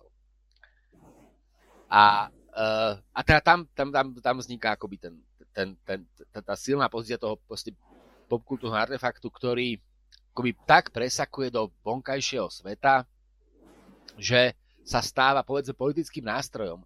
To som tam písal tiež, lebo to, to je fakt, keď, keď, keď, keď sa proste začína operovať s tou strategickou obrannou iniciatívou, takže oni na to proste použijú čosi, čo použijú Hviezdne vojny. To proste silná metafora, ktorá je síce nepresná, ale je to čosi, čomu všetci rozumejú a proste stáva sa to proste čosi viac. No a to, akým si spôsobom pretrváva, rezonuje bobtná a pri tých posledných troch filmoch je problém proste ten, že tam sa proste táto akoby vízia, to, to vedomie celku proste stráca jednoducho. Lebo tá komplexná výpoveď o svete, že tam, tam, tam jednoducho to, čo tam Lukas vniesol, či už zámerne alebo náhodou, že to chce byť komplexnou výpovedou o svete alebo o civilizačnej situácii, síce metaforickou, ale predsa len, tak sa z toho vytratilo. A to, to, je, to je vlastne celé. Respektíve mám pocit. Čiže boli tie tri... Čiže je tá posledná trilógia, ktorú prevzal Disney, komerčnejšia v tom úmysle? Určite. A nemusíme nemusí to myslieť negatívne, ale uh, tam jednoducho uh, vstúpi ten problém, ktorý... Uh, problém zodpovednosti uh, v zmysle... Uh, akoby náplnenia očakávaní, ale uh, keď, keď, aut, keď, keď umelec tvorí dielo, tak je zodpovedný sám sebe a tomu dielu. A potom môže byť zodpovedný vo vzťahu k fanúšikom alebo, alebo k spolutvorcom. No a potom sa stane, že, že, sa sta, vlastne, že, že, že vlastne začne zodpovednosť aj voči investorom a že jednoducho chce akoby naplniť očakávania a, a, a samozrejme ako, ale povedzme to veľmi jednoducho, ako náhle sa začne pracovať pri tvorbe s nejakými štatistikami návštevnosti, alebo ako náhle sa začne vychádzať pomyselnému divákovi v ústrety, tak sa dielo rozpadá. Tak v umeleckom diele, rovnako ako o popkultúrnom artefakte, a Hviezdne vojny sú toho výborným príkladom. Lebo uh, naozaj tá prvá trilógia má nejaký kom, kom, komplex. Hej, to, je, to je proste kontext. Luke Skywalker, človek odnikiaľ, príjma predestináciu a rozhoduje o, o osude sveta. Akceptuje svoj údel. To je až taký kristianistický príbeh, alebo taký kristologický. Ten, ten druhý koncept, príbeh vlastne Dartha Vadera, Anakina Skywalkera, je príbehom o vlastne o o strachu, o tom, ako, ako, ako nás strach, ako, ako z nás strach dokáže urobiť vlastne zlých ľudí. Alebo, alebo o tom, ako, uh, ako keď tú predestináciu odmietnem, ako keď tie pravidlá odmietnem, ako, ako ma môže pohodiť tá temná strana. A tento tretí to nemal. Tento, tento základný koncept, tam je vidieť proste, kto to písal, kto to režíroval. A pokiaľ to platí tak, že akože ten prvý diel bol, povedzme, že remakeom a pokračovaním zároveň, tak ten druhý diel sa tam pokúsil toto vniesť. A ten tretí diel na to úplne rezignoval a rezignoval na to preto, že uh, kto si na internete napísal, že, že proste sa do toho časť fanúšikov chytila a začalo to vrtať. Ale to je akoby presne, ako je, v momente, keď sa snažíme dať ľuďom to, čo chcú, tak im nedáme nič a, a skončí to, skončí to takto. Uh, neviem, či som to formuloval dobre, ale, ale, ale, ale v zásade toto platí o Hviezdnych vojnách.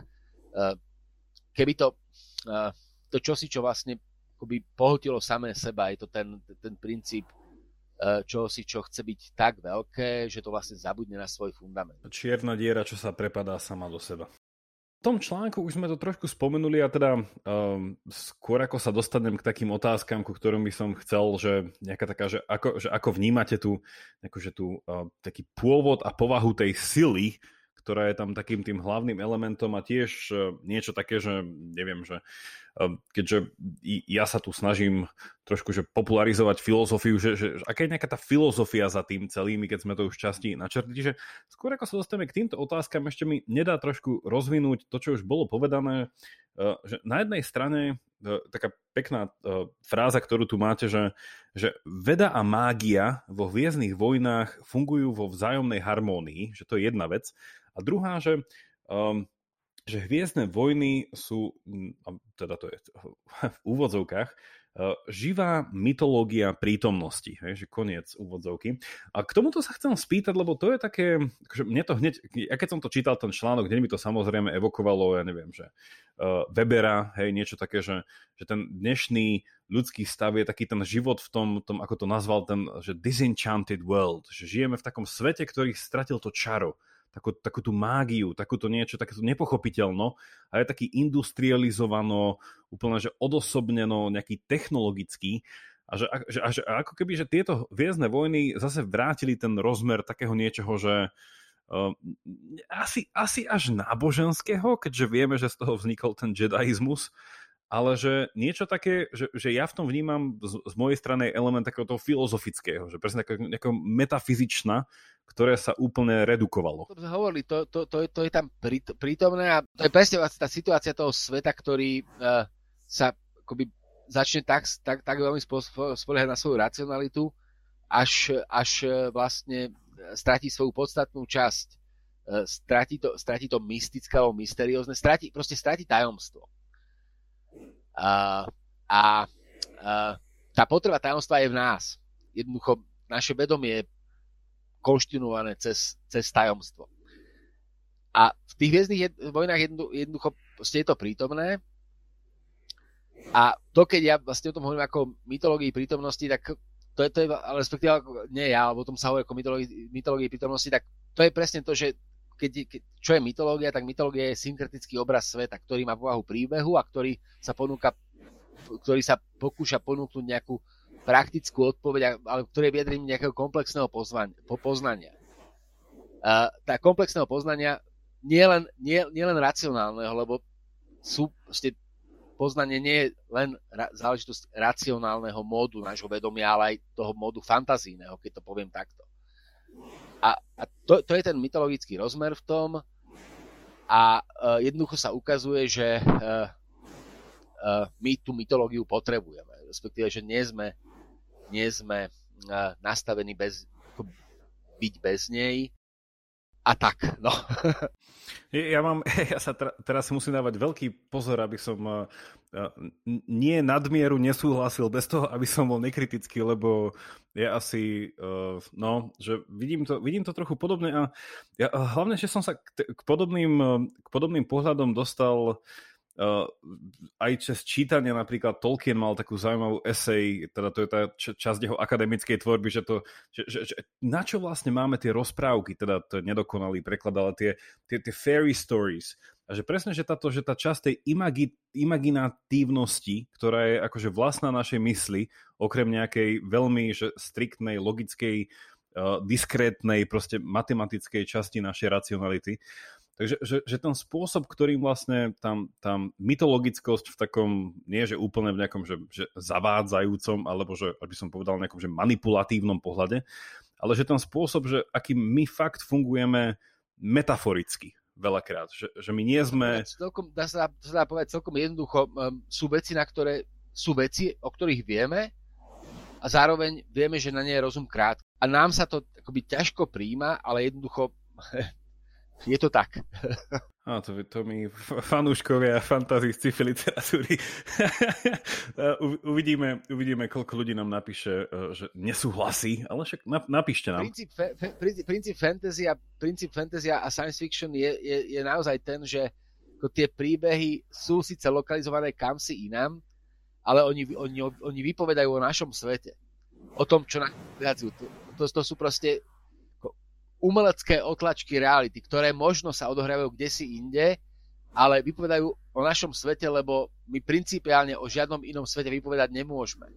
Presne, podľa mňa toto bola šťastie aj pointa tej eseje, ktorú som spomínal od uh, Tolkiena.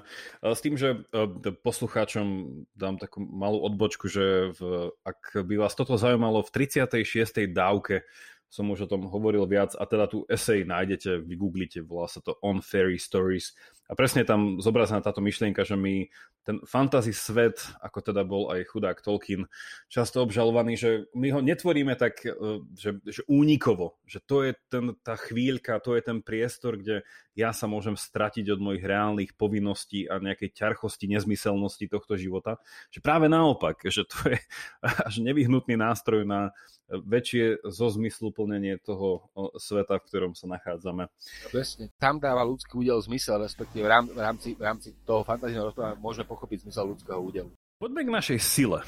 Uh, ja, už som, ja už som to párkrát, neviem, či na, priamo na tomto podcaste alebo na Kvante ideí, ale už sme sa o tom rozprávali s pár ľuďmi, že mňa tá sila vždycky fascinuje v tých Hviezdnych vojnách, pretože stále, stále nechápem jej pôvod. Tak ja bez toho, aby som ja k tomu čokoľvek hovoril, tak sa spýtam vás, že, že čo je pôvod tej tzv. Sily s veľkým S v Hviezdnych vojnách a čo to je, ako funguje a prečo tých ľudí láka na nejaké dve strany?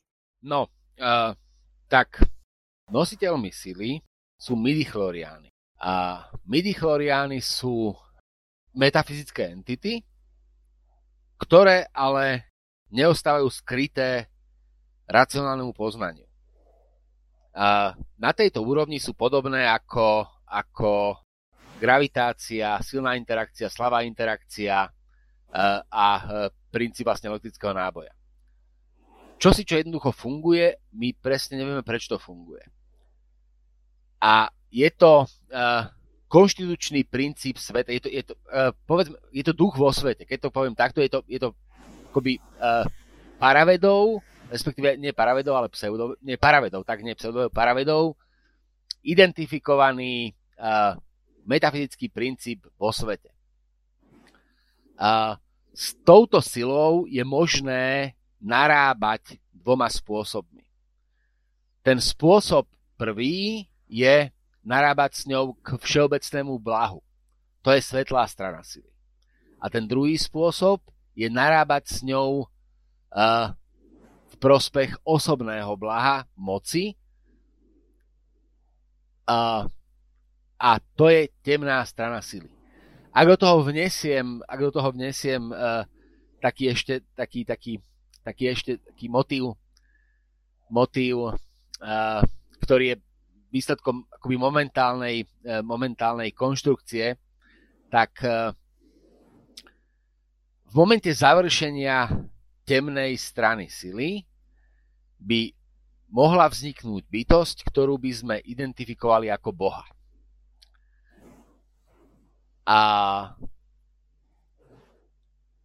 tú predstavu person, personifikovaného božstva, toho, tú predstavu toho, akoby, tej, tej, tej, toho takej tej akoby, ide, entity, ktorá si je vedomá vlastnej identity a ktorá z akéhosi dôvodu tvorí a vlastne vstupuje do sveta. A ten, tá svetlá stará sila, tak je to čosi podobné, akorát to nemá personifikovanú podobu,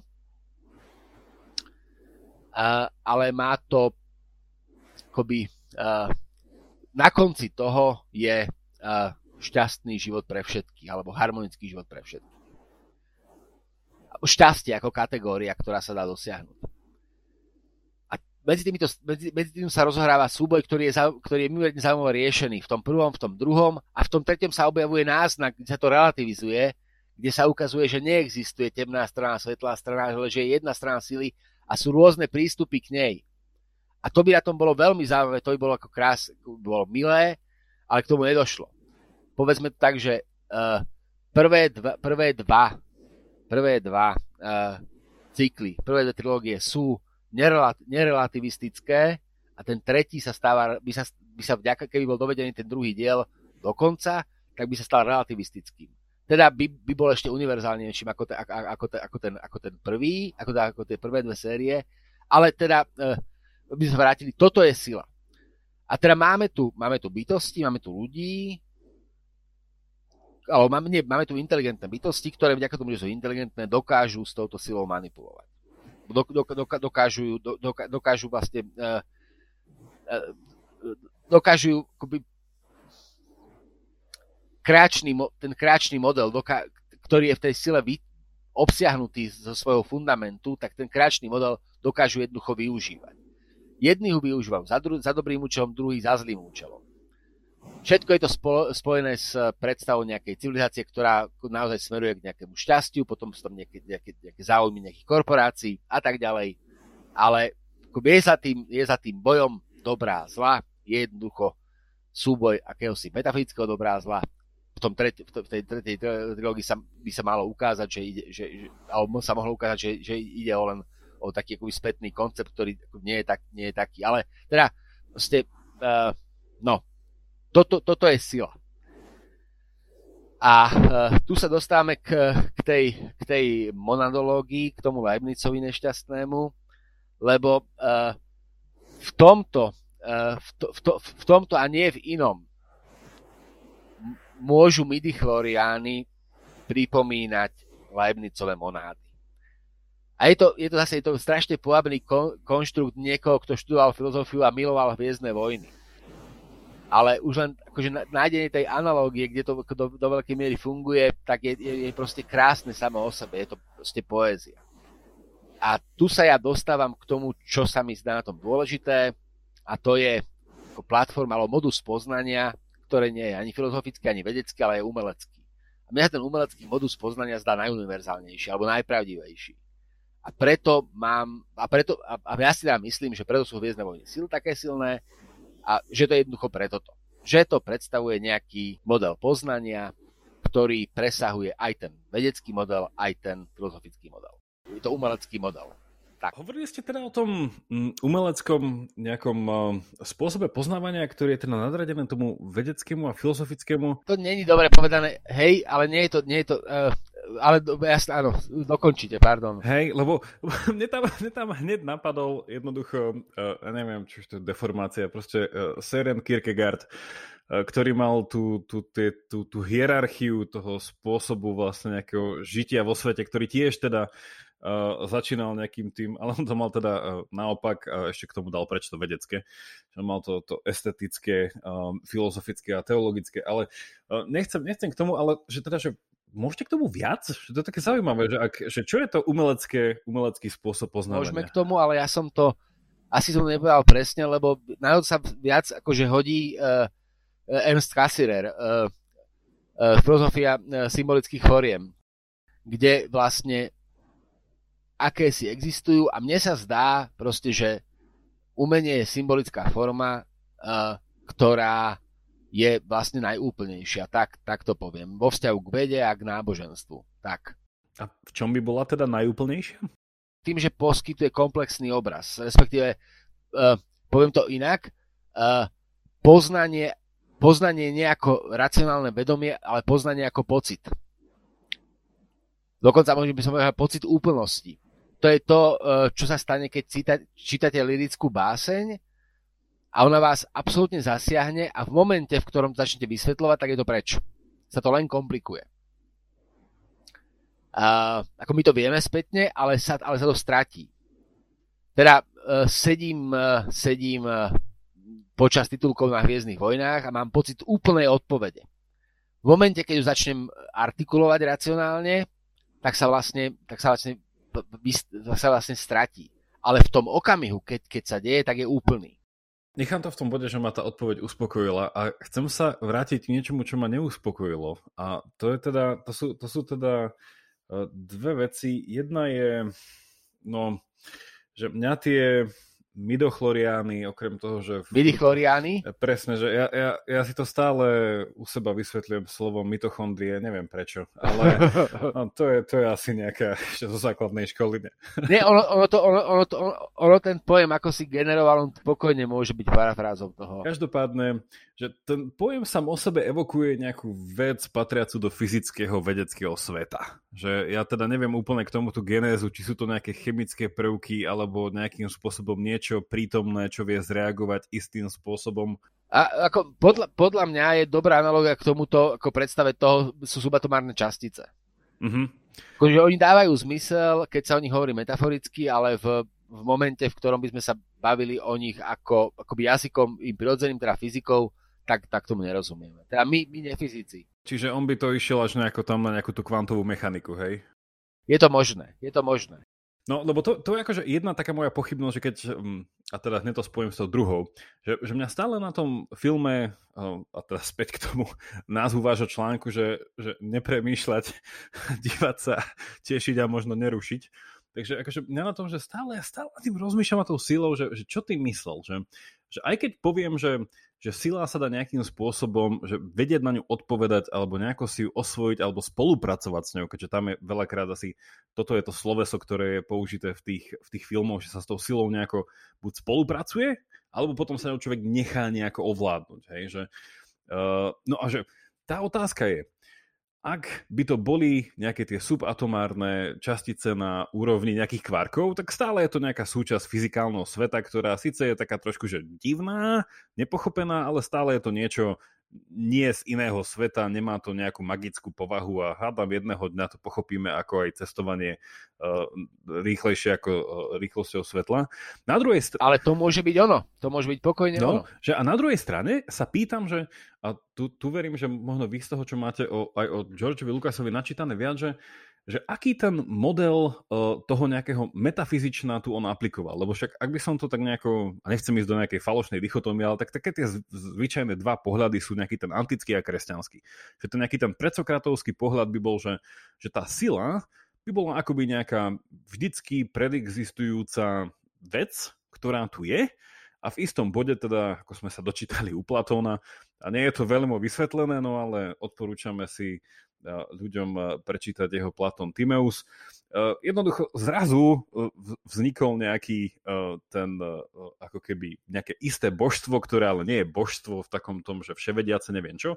No a ono začne takýto ten veľký umelec alebo ten veľký remeselník, začne nejako ten, ten chaos vždycky prítomný, čiže tam som v gréckom chápaní tá, tá, tá sila vždycky chápaná ako vždy prítomný chaos. No a on sa v istom bode tento demiurge, tento poloboh, sa nejako začne tváriť, že ideme, a zase sa vracame k tej metafore tej kultúry, že ideme tento chaos usporiadkuvávať, že ideme ho kultivovať a dáme ho do nejakého poriadku, no a tam potom vzniká v tej gréckej mytológie z toho všetko možné od titánov až po boj všetkých so všetkými.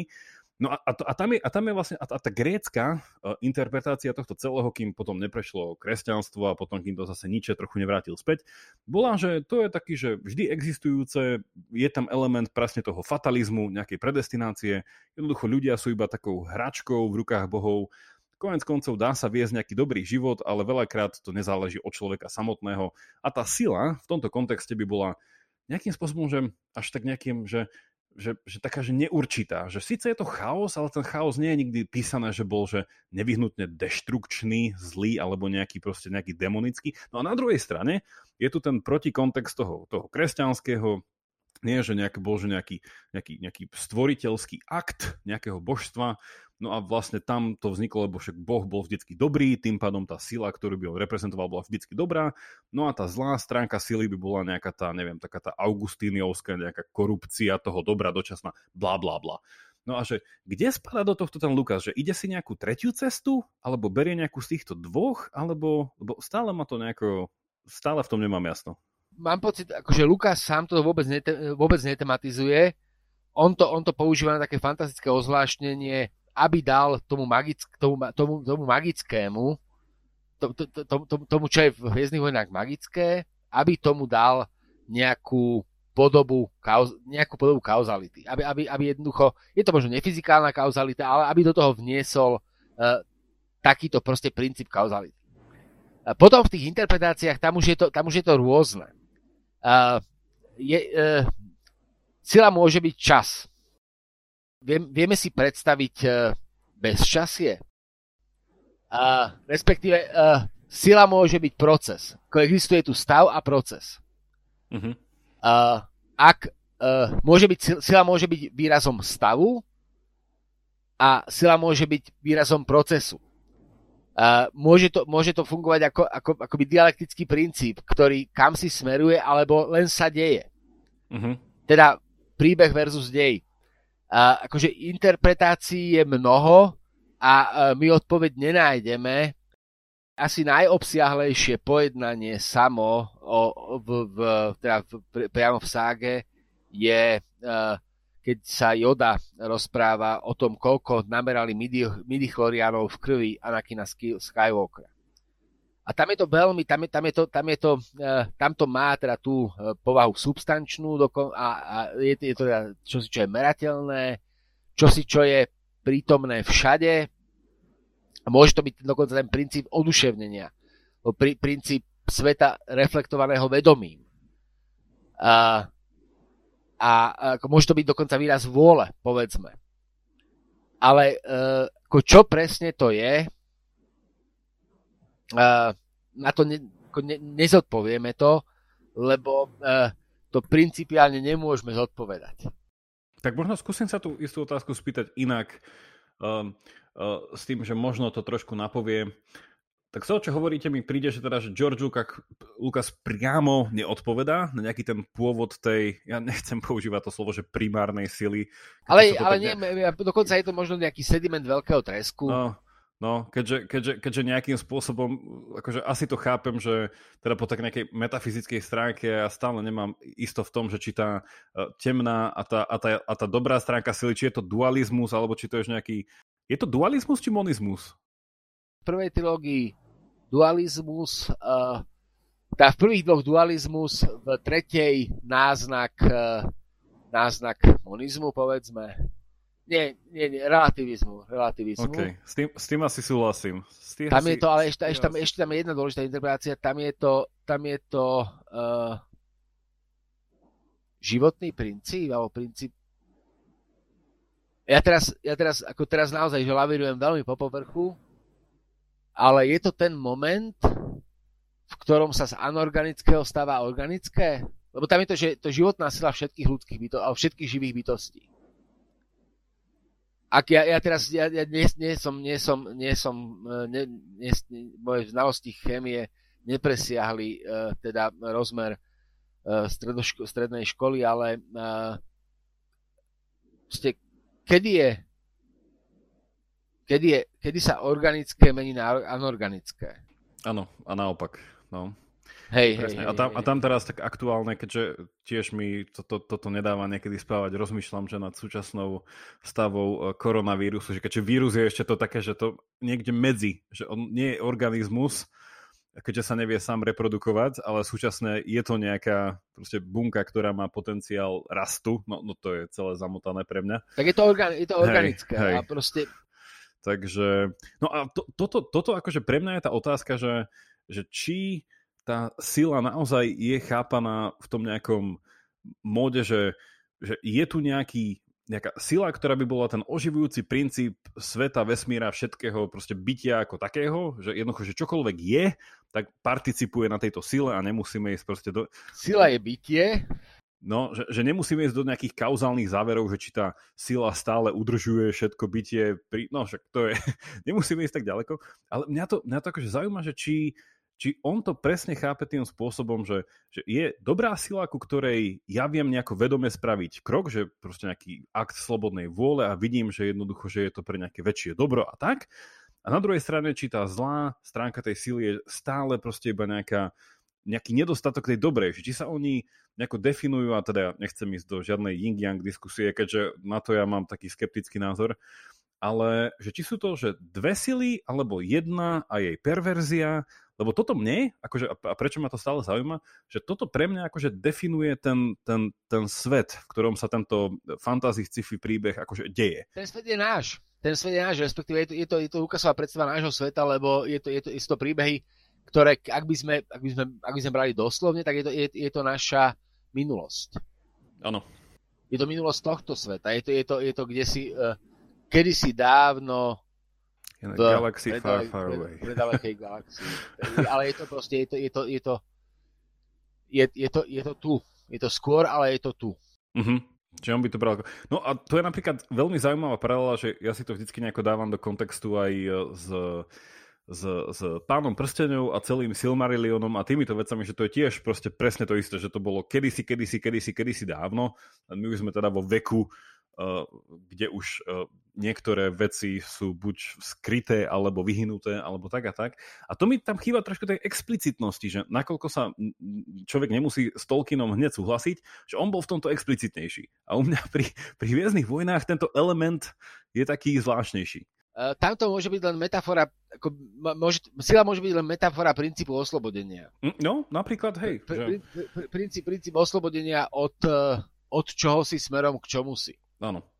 Keď, keď, keď, keď, keď, keby sme to takto akoby skúsili interpretovať, tak, tak je to čosi, čo na začiatku akúsi, akú, plnilo, plnilo akúsi funkciu a funkcia toho prestane v, v čase byť potrebná, lebo sa oslobodíme od potreby tej funkcie, uh-huh.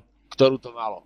Uh-huh. Čiže tam je nejaká predstava úplného oslobodenia nejakého stavu. Je to, je to, je to, je to, je to hypotéza, ktorú som teraz, akože, ktorá sa zrodila teraz, ale akože nemám to, nemám to, nemám to a, a zdá sa mi aj, zdá sa mi aj akoby nedôle, nedôležité, nedôležité na to odpovedať, lebo v momente, v ktorom na to odpovieme, by sme odpovedali, tak sa zrodí ďalší sled otázok, ktoré by nás vedli k tomu odpovedať prečo, odkiaľ sa to vzalo ano. A tak ďalej. Takže by sme vlastne ten matrioškový princíp, ako našli by sme vlastne ďalšiu matriošku, ešte ano. Menšiu.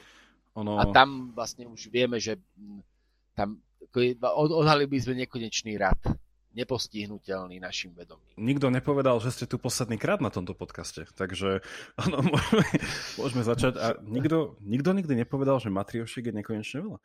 Um, no matriošiek toto... nie je, ale v momente, ja, matriošiek... v momente ke, keď by sme to, keď by sme to na ten, keby, keby sme to redukovali na ten paradox, áno. Uh, korytnačky dole. Presne, tak, tak, tak sme, sme v logickej pásci a, a, a znova to, a, a to, je, to, je, to je pásca, ktorá je ako, uh, vygenerovaná povahou nášho jazyka. To, to, je, to je celé. Čiže tú otázku, ktorú som sa chcel spýtať a ešte som sa nespýtal, je, že ak teda George Lucas o tom, on sám nehovorí teda o nejakých špecifikáciách tejto sily, alebo ako to ja nazývam, nejaký ten pôvod tej sily. Nie, ono... T- t- Je to, všelud, je, to, je, to, je to ten životný mm-hmm. princíp, tak? Mm-hmm. Jeho interpretácie. Hej, hej, tak. Tam zase ja by som sa spýtal, že ktorá interpretácia životného princípu, um, či, či je to... Nie, uh, mo, mo, mohli by sme to... Mohli by sme to naozaj stiahnuť k tomu, ja, ja neviem. To, to by bolo zaujímavé, to je, akože, uh, to je, to je akoby pre vás. Uh, naozaj, že kedy sa z hľadiska chémie by vyslovene, že keď... Uh, ja teraz ako veľmi vulgárne, ja sa veľmi všetkým ospravedlňujem, Uh, všetkým, sa, všetkým sa ospravedlňujem za, za, za vulgarizovanie čohosi, čomu nerozumiem. Ale uh, ak rozumiem správne, tak uh, všetko súcno, ktoré má akúsi hmotnú povahu, uh-huh. je uh, definované energiami a chemickými prvkami. Uh-huh. A kde v chémii sa rodí z anorganického organické, tak tam by sme vedeli nájsť odpoveď na to, čo je Lukasova sila. Uh-huh. Uh-huh. Podľa Lukasa. Áno. Proste, kedy sa z, z hluku uh, subatomárnych častíc stáva atóm, kedy sa atómu stáva molekula, kedy sa z molekuly stáva uh, čosi, čo je nad tým... Proste, viete, kam mierim. Áno, nejaký takýto ten dynamický systém.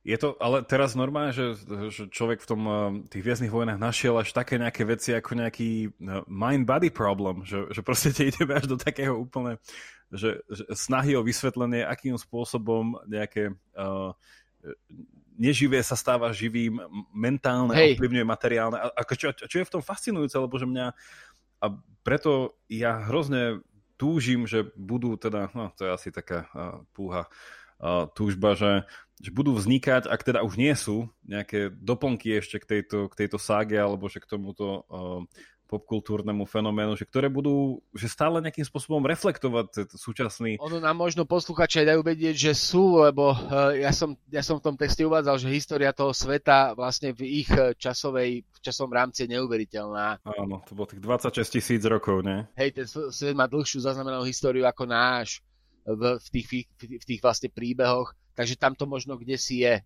Ale ja to ako, ne, ne, ako nepoznám všetko. Uh, neprečítal som všetky komiksy, neprečítal som všetky romány, neprečítal som všetky teoretické práce o Star Wars. Nie, akože poznám toho dosť, ale nepoznám to všetko. Navyše už teraz platí, že čo si čo platilo v rámci toho kanónu už teraz neplatí, že to proste pravidlá toho sveta sa menili v priebehu, ako ten svet existuje. Takže, uh, takže tam akože ja ale nepochybujem, že niekto o tom vie. Že... Ak to nenapísal, tak to napíše. Dávame verejnú výzvu. Prosíme všetkých, ktorí by k tomuto vedeli viac, napíšte nám, my sa radi, radi poučíme, priučíme. A tá moja otázka bola, či, kto, kto bol taký, ja už teda bol um, uh, spomenutý ten uh, komparatívny religionista uh, Campbell. Joseph Campbell. Že kto boli také nejaké hlavné vplyvy na Georgea Lucasa pri tvorbe vlastne tohto sveta? Lebo ja som zase čítal o Karlovi Jungovi, ktorý mal na ňo nejaký vplyv. Je to, je to vysoko pravdepodobné, ale to súvisí s tým, že uh, a on je, on je vlastne, uh, Lucas je vlastne post-hippík, je to tak, je, on, je, on je ten, uh, ten je, je to vlastne, uh, tam, tam aj, aj, aj ako rôzne modely New Age, uh, Jung, ktorý prechádza od toho seriózneho Junga k tomu mystickému Jungovi, povedzme. Tam, tam toto je možné pokojne. Uh, takže tam, tam, tam, toho, tam toho bude veľmi veľa. Uh, neviem, čo všetko, neviem, čo všetko študoval alebo čítal na univerzite, uh, uh, ale, ale, ale bude to tam. Dokonca, dokonca uh, je tam také, ako v jeho životopise on mal taký, akoby, uh, mal akoby... Uh, v rannej mladosti mal zážitok blízky smrti. Tam môže byť toto. Mal nejakú ťažkú autonehodu, myslím. Uh, a tam, tam, tam toho môže byť veľmi veľa.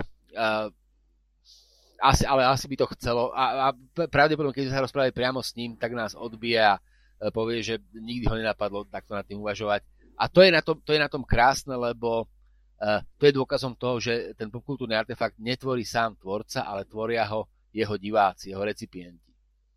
Uh, vlastne vy, v jeho plnosti ho vytvárajú až ľudia, ktorí, ktorí sa na to dívajú, ktorí vlastne akoby nie sú primárnymi tvorcami, ale ktorí ho tvoria tým, že ho recipujú.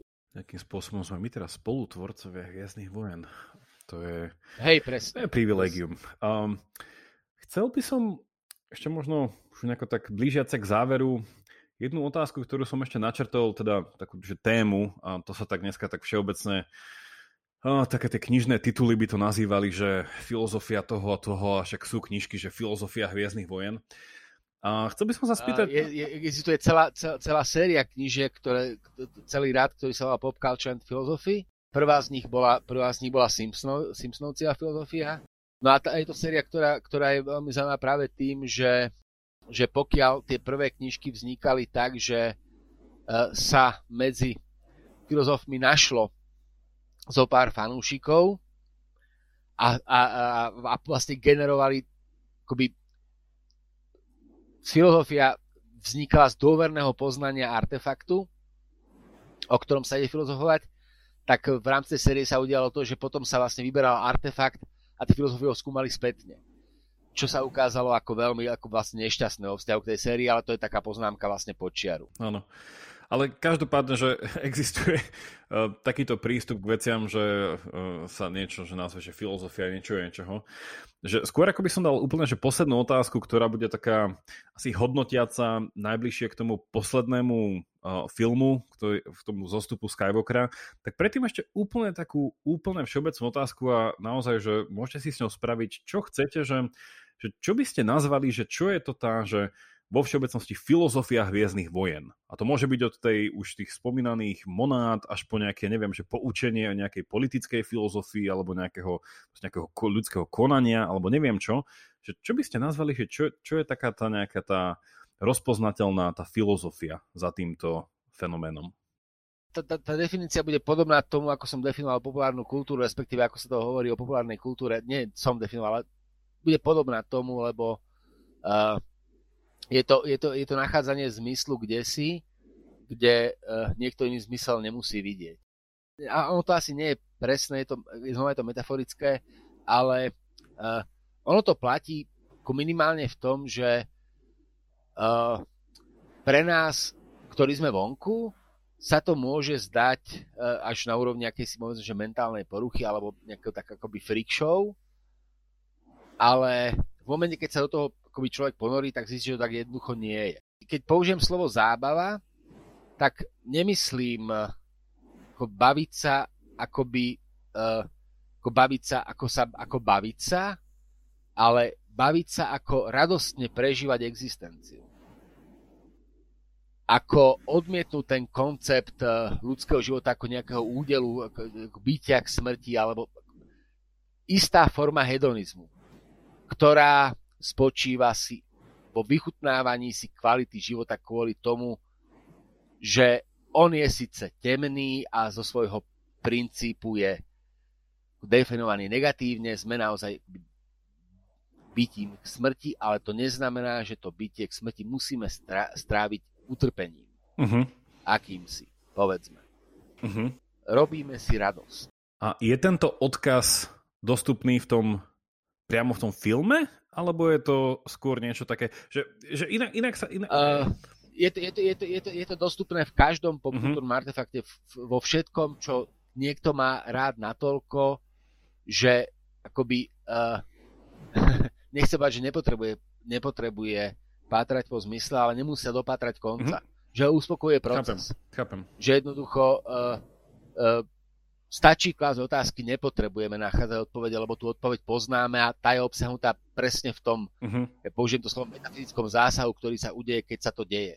Čiže asi, asi to nejako spra- chápem, že ak človek v tom nachádza tú nejakú zmysluplnosť, ktorú ten outsider nejako nechápe, pokiaľ nie je v tom internom kruhu, ale tá zmysluplnosť nie je zmysluplnosť toho druhu, ktorá by bola nejaká, že, nejaká odkázaná na nejaký ja neviem, že nejaký, nejaký, nejaký veľký cieľ, že proste, že cez ten film som spoznal, o čom svet naozaj je a čo mám teraz, keď skončí ten film, takže čo mám ja, čo mám ja v mojom bežnom to, to, to, živote to, robiť, že toto nie je posolstvo toho filmu. To, uh, môže, môže byť, pokojne môže, pokojne môže byť, uh, v, v prípade, že si zoberiem morálny kodex, ktorý je v ňom obsiahnutý, tak si ho zoberiem za svoj, ta, tak môže byť, mm-hmm. hoci je veľmi kontroverzný. Hoci je, hoci, je, hoci je veľmi... Aký je ten morálny uh, kodex? Veľmi kontroverzný, respektíve nie kontroverzný, ale to je až ten, až taký ten...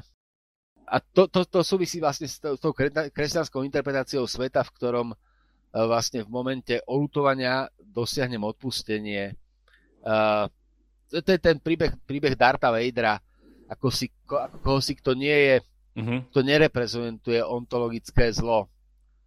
Ale, ale jednoducho reprezentuje strach, ale reprezentuje ľudskú neistotu.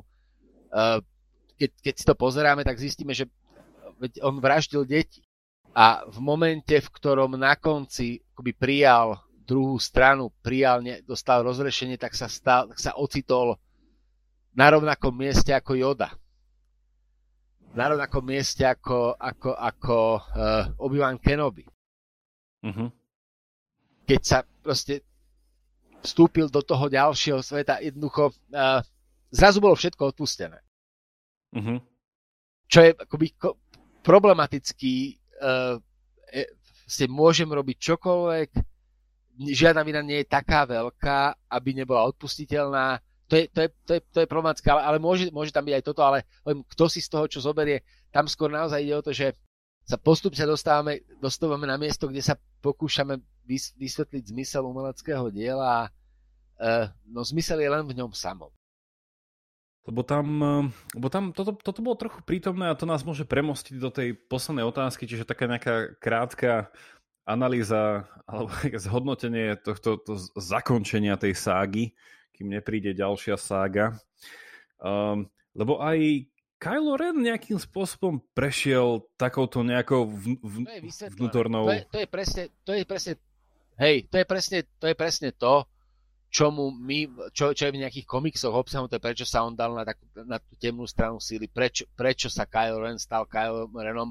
To je čosi, k čomu my vlastne ten mainstreamový divák nemá prístup, ale fanúškovia veľmi dobre vedia, lebo poznajú tie komiksy a tamto, kde si je. Tamto, kde si je, už či to má pohľad nejakej konštrukcie, alebo je to, je to, je to ako nejaký zmysluplné. Tiež nepoznám ten komiks, uh, respektíve... Uh, ten motív toho vlastne akoby takéhoto rebelanca voči rodičom a hľadanie poriadku a, a, a taký ten akoby uh, takéto hľadanie samého seba, neviem nájsť sám seba v tom pozitívnom príklade, tak ho nájdem na tej akoby druhej strane, interpretujem to zlo ako dobro, proste je, je, akože je to tam kdesi, ale je to taký akoby podružný alebo až sekundárny motív. To, toto by ešte naposled zabudol som sa spýtať, lebo to sa akože pre mňa jasne týka aj tej nejakej v úvodzovkách ultimátnej povahy tejto, tejto sily, ktorá to tak nejako zastrešuje, že, že je vo Hviezdnych vojnách nejaké, že život po živote? Však vidíme tam tak proste poloprojekciu nejakých predkov, ktorí sa vždycky zjavia, keď potrebujem poradiť. Že toto je, toto je čo za koncept? My nevieme, či to je život po živote, ale... Uh... Respektíve, o, e, život po živote je e, jazyková pasca. E,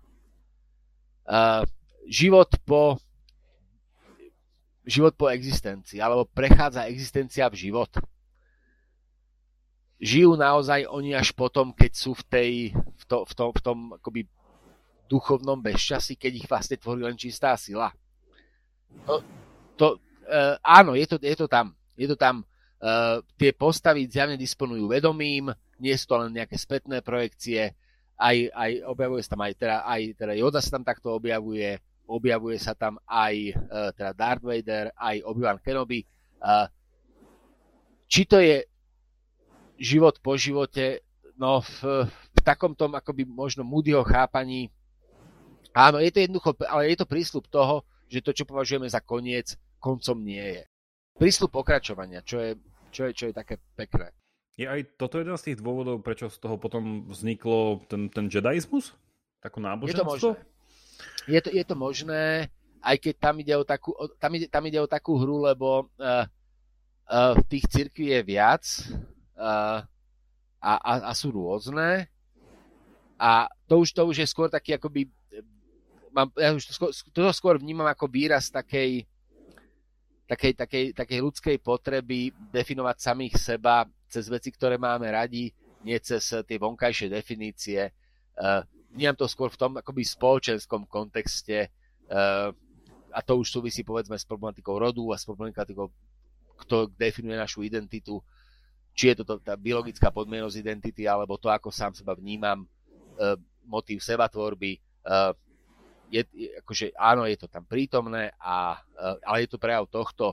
Uh, nemyslím si, uh, ako je, je, možné, je možná aj tá interpretácia, tá interpretácia, v ktorej to ľudia majú ako alternatívu normálnej, konvenčnej viery, ale nemyslím si to. Poďme k tomu záveru. Ja som osobne teda bol tu v Anglicku v kine, som si to bol pozrieť, keďže ma to veľmi zaujímalo, ako to skončí táto saga a ono to len tak nie je o tom, čo si ja myslím, keď ja som bol trochu sklamaný, ale čo si som už vytušil z vášho článku, ktorý opäť pripomínam, bude, uh, dáme na to linku, tak ako vy vnímate tú poslednú časť uh, a či to nejako ukončilo celú tú ságu, či to bolo dobré ukončenie, či sa vôbec dá hovoriť o dobrom ukončení, že aké sú vaše nejaké názory k tomuto? Ja, ja, ja akože troška dúfam, tá odpoveď bude dlhšia. Troška dúfam, že, aj keď to nie je pravdepodobné, ale troška dúfam, že uh, Hviezdne vojny by sa mohli vrátiť na perifériu populárnej kultúry, že sa stratia z mainstreamu, že prestanú byť uh, tak dobrou komoditou, aby niekomu stálo za to nakrúcať ďalšie pokračovania, lebo tá, tá, my sme tu vlastne, boli tu dlhé obdobia bez Hviezdnych vojen a ten fenomén síce nebol na očiach, ale on stále existoval.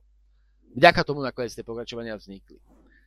A ja tak troška dúfam, že aj keď sa to asi nestane, ale že toto by mohlo vrátiť vlastne Hviezdne vojny tam, kam patria, teda na perifériu do, takej tej, do takého toho osobného vlastníctva fanúšikov, kde je dôležitý môj vzťah k tomu, nie to, ako mi to, kto si generuje, lebo mne sa zdá, a to, to ja už som formuloval e, kdesi inde, mne sa zdá, že tam je akoby najväčší problém toho, že a,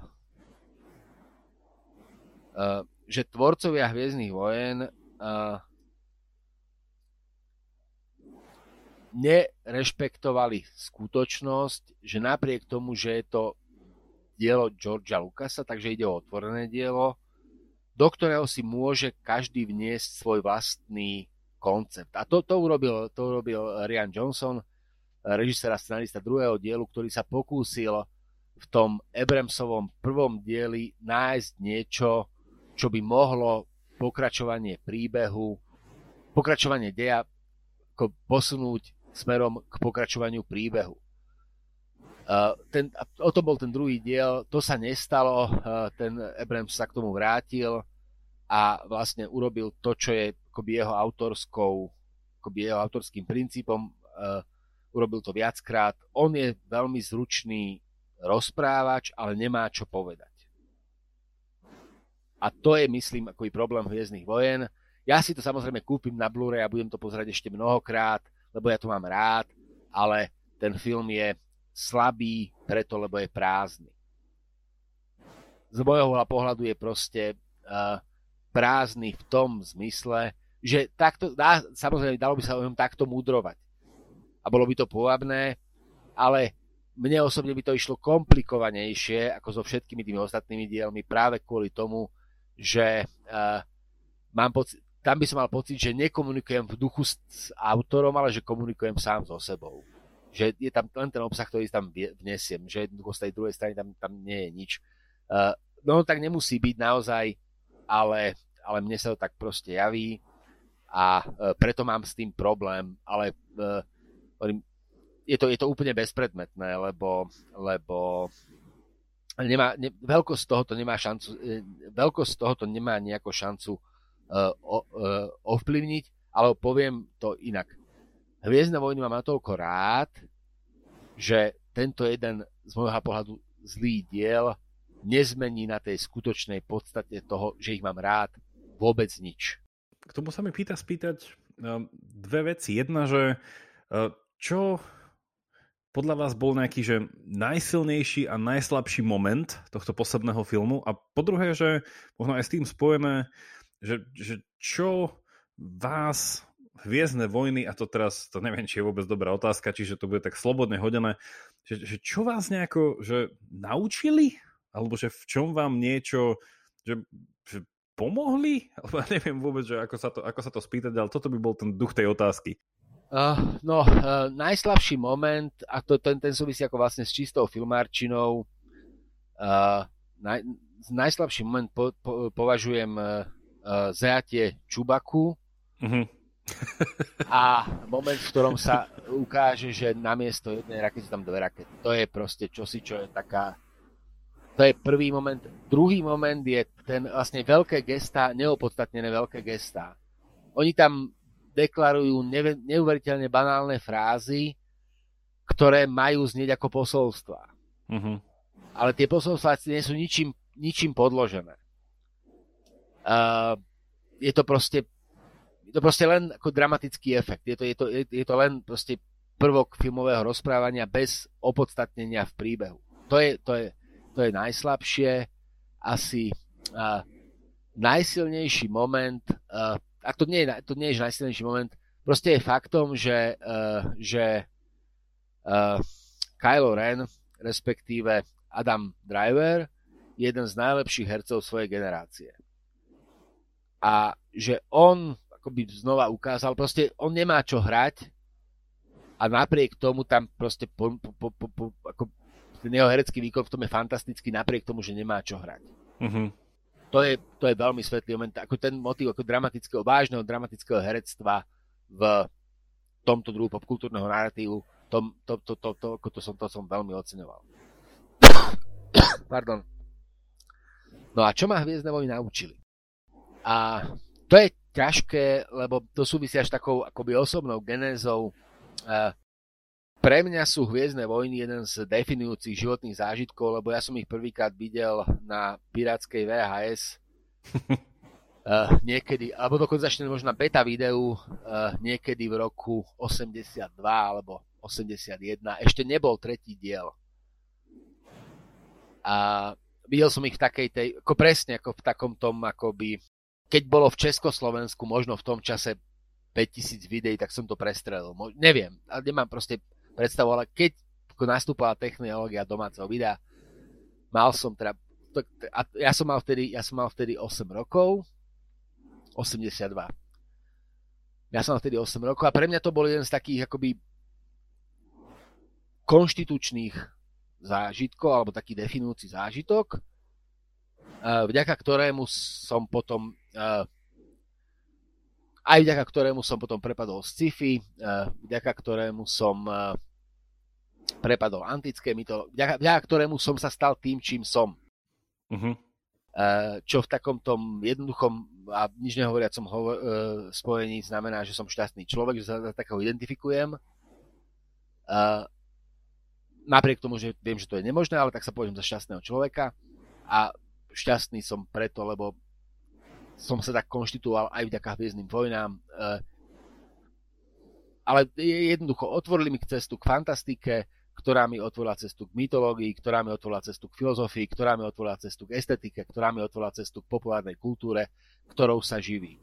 A znamená to vlastne v praxi to, že ja vlastne pracujem, ako náplňou mojej práce je to, že učím a premýšľam o veciach, ktoré mám vlastne rád, fundamentálne rád. Samozrejme, nesúvisí to s, s, s láskou k rodine.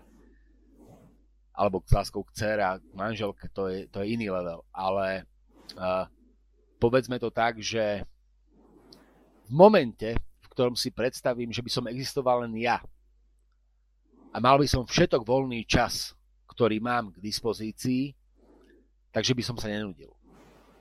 To je, to je celé.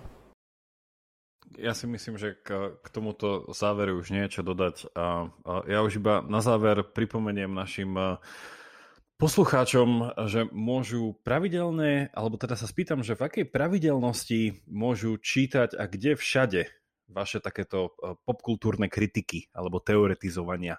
Viem, že v týždni je to na nejakej týždennej báze, mesačnej? Už, už teraz nie, už teraz nie. Tam ja som to nestial, tam bol taký ten akože bol tam ten popkultúrny stĺpček, ten popko Jura Malíčka, Jura Malíčka tam bol ako, ako stĺpček, to tam bolo dlho, mm-hmm. Tam bolo nejaké tri štyri a možno päť rokov, ja som to potom už nestihal, tak sme od toho upustili. A občas teda píšem do týždňa, ale nie, nemá to vlastne periodicitu, raz mesačne publikujem na Kinečku nejakú filmovú recenziu a, a potom teda prednášam na vysokej škole a, a akože píšem, ale nie, nie, píšem štúdie, ale proste ja sa venujem vlastne akademickej kariére, takže mm-hmm. ja akože moc, ako, to, tam je, a, a ešte sa občas objavujem v Balážovi, v show Baláž a Hubinák na rádiu ef em, kde hostujem a s Petrom Konečným robíme na rádiu Slovensko filmovú reláciu do kina a tu robíme v sobotu mm-hmm. večer. Ďakujem pekne. Ak by sa niekto chcel niečo spýtať, ozvať, ako vás môže kontaktovať? Juraj.maliček zavináč uh, gmail bodka com uh, a ja akože nie je problém ma kontaktovať, ale akože nie je to nevyhnutné, akože samozrejme akože môžeme, ale ja, ja som ten, uh, ktorému treba akože na Facebook napísať alebo tak, lebo ja uh, som veľmi nespoľahlivý čitateľ mailov. kvôli, kvôli zanepráznenosti a ja väčšinou čítam maily, ktoré akože poznám. Takže na, na, najlepšie cez Facebook, cez priateľov a tak. tam som ako normálne Juro Malíček. Tak to som rád, lebo to bola vlastne moja prvá intuícia, bolo ísť na Facebook, keď som, keď som sa vás snažil nakontaktovať. Čiže ja som ani tie e-maily hey, nejako hey, hey. Ako neriešil. Uh, tak k záveru ďakujem veľmi pekne, verím, že tieto necelé dve hodiny, kto príde až ku koncu, že ho to minimálne obohatí na to, že síce ten čas možno nestrávil, že tým nejakým najúžitočnejším spôsobom, ale možno to malo nejakú umeleckú pridanú hodnotu. Nie, nie, ja by som ten, ten práve akože nie užitočnejšieho času ako čas, z ktorého má človek pocit, že je dobre strávený. Mm-hmm. Tá, to, to, to, akože užitočné to je, o tom nepochybujem, len uh, je to užitočné pre toho, kto vníma ten čas pri tom strávení ako dobre strávený čas. Čo je akoby veľk- tá ďalšia veľká téma, ale uh, do, akože nepoužívame slovo užitočnosť v zmysle užitočnosť zbavená, uh, užitočnosť, ktorá extrapoluje svoj význam kam si ďalej. Ono to je užitočné samo o sebe. Tak. Ježiš, pardon, to som to, to, to vystrihnul. Práve, že nie, to teraz poslucháčom sme uh, mohli naznačiť tému nášho ďalšieho rozhovoru, čiže uh, verím, že sa, verím, že sa tu na podcaste ešte stretneme. Čiže dneska ďakujem ešte raz, že, bol, uh, že ste boli hosťom na pravidelnej dávke, no a nemôžem sa rozlúčiť inak, ako nech vás sila sprevádza.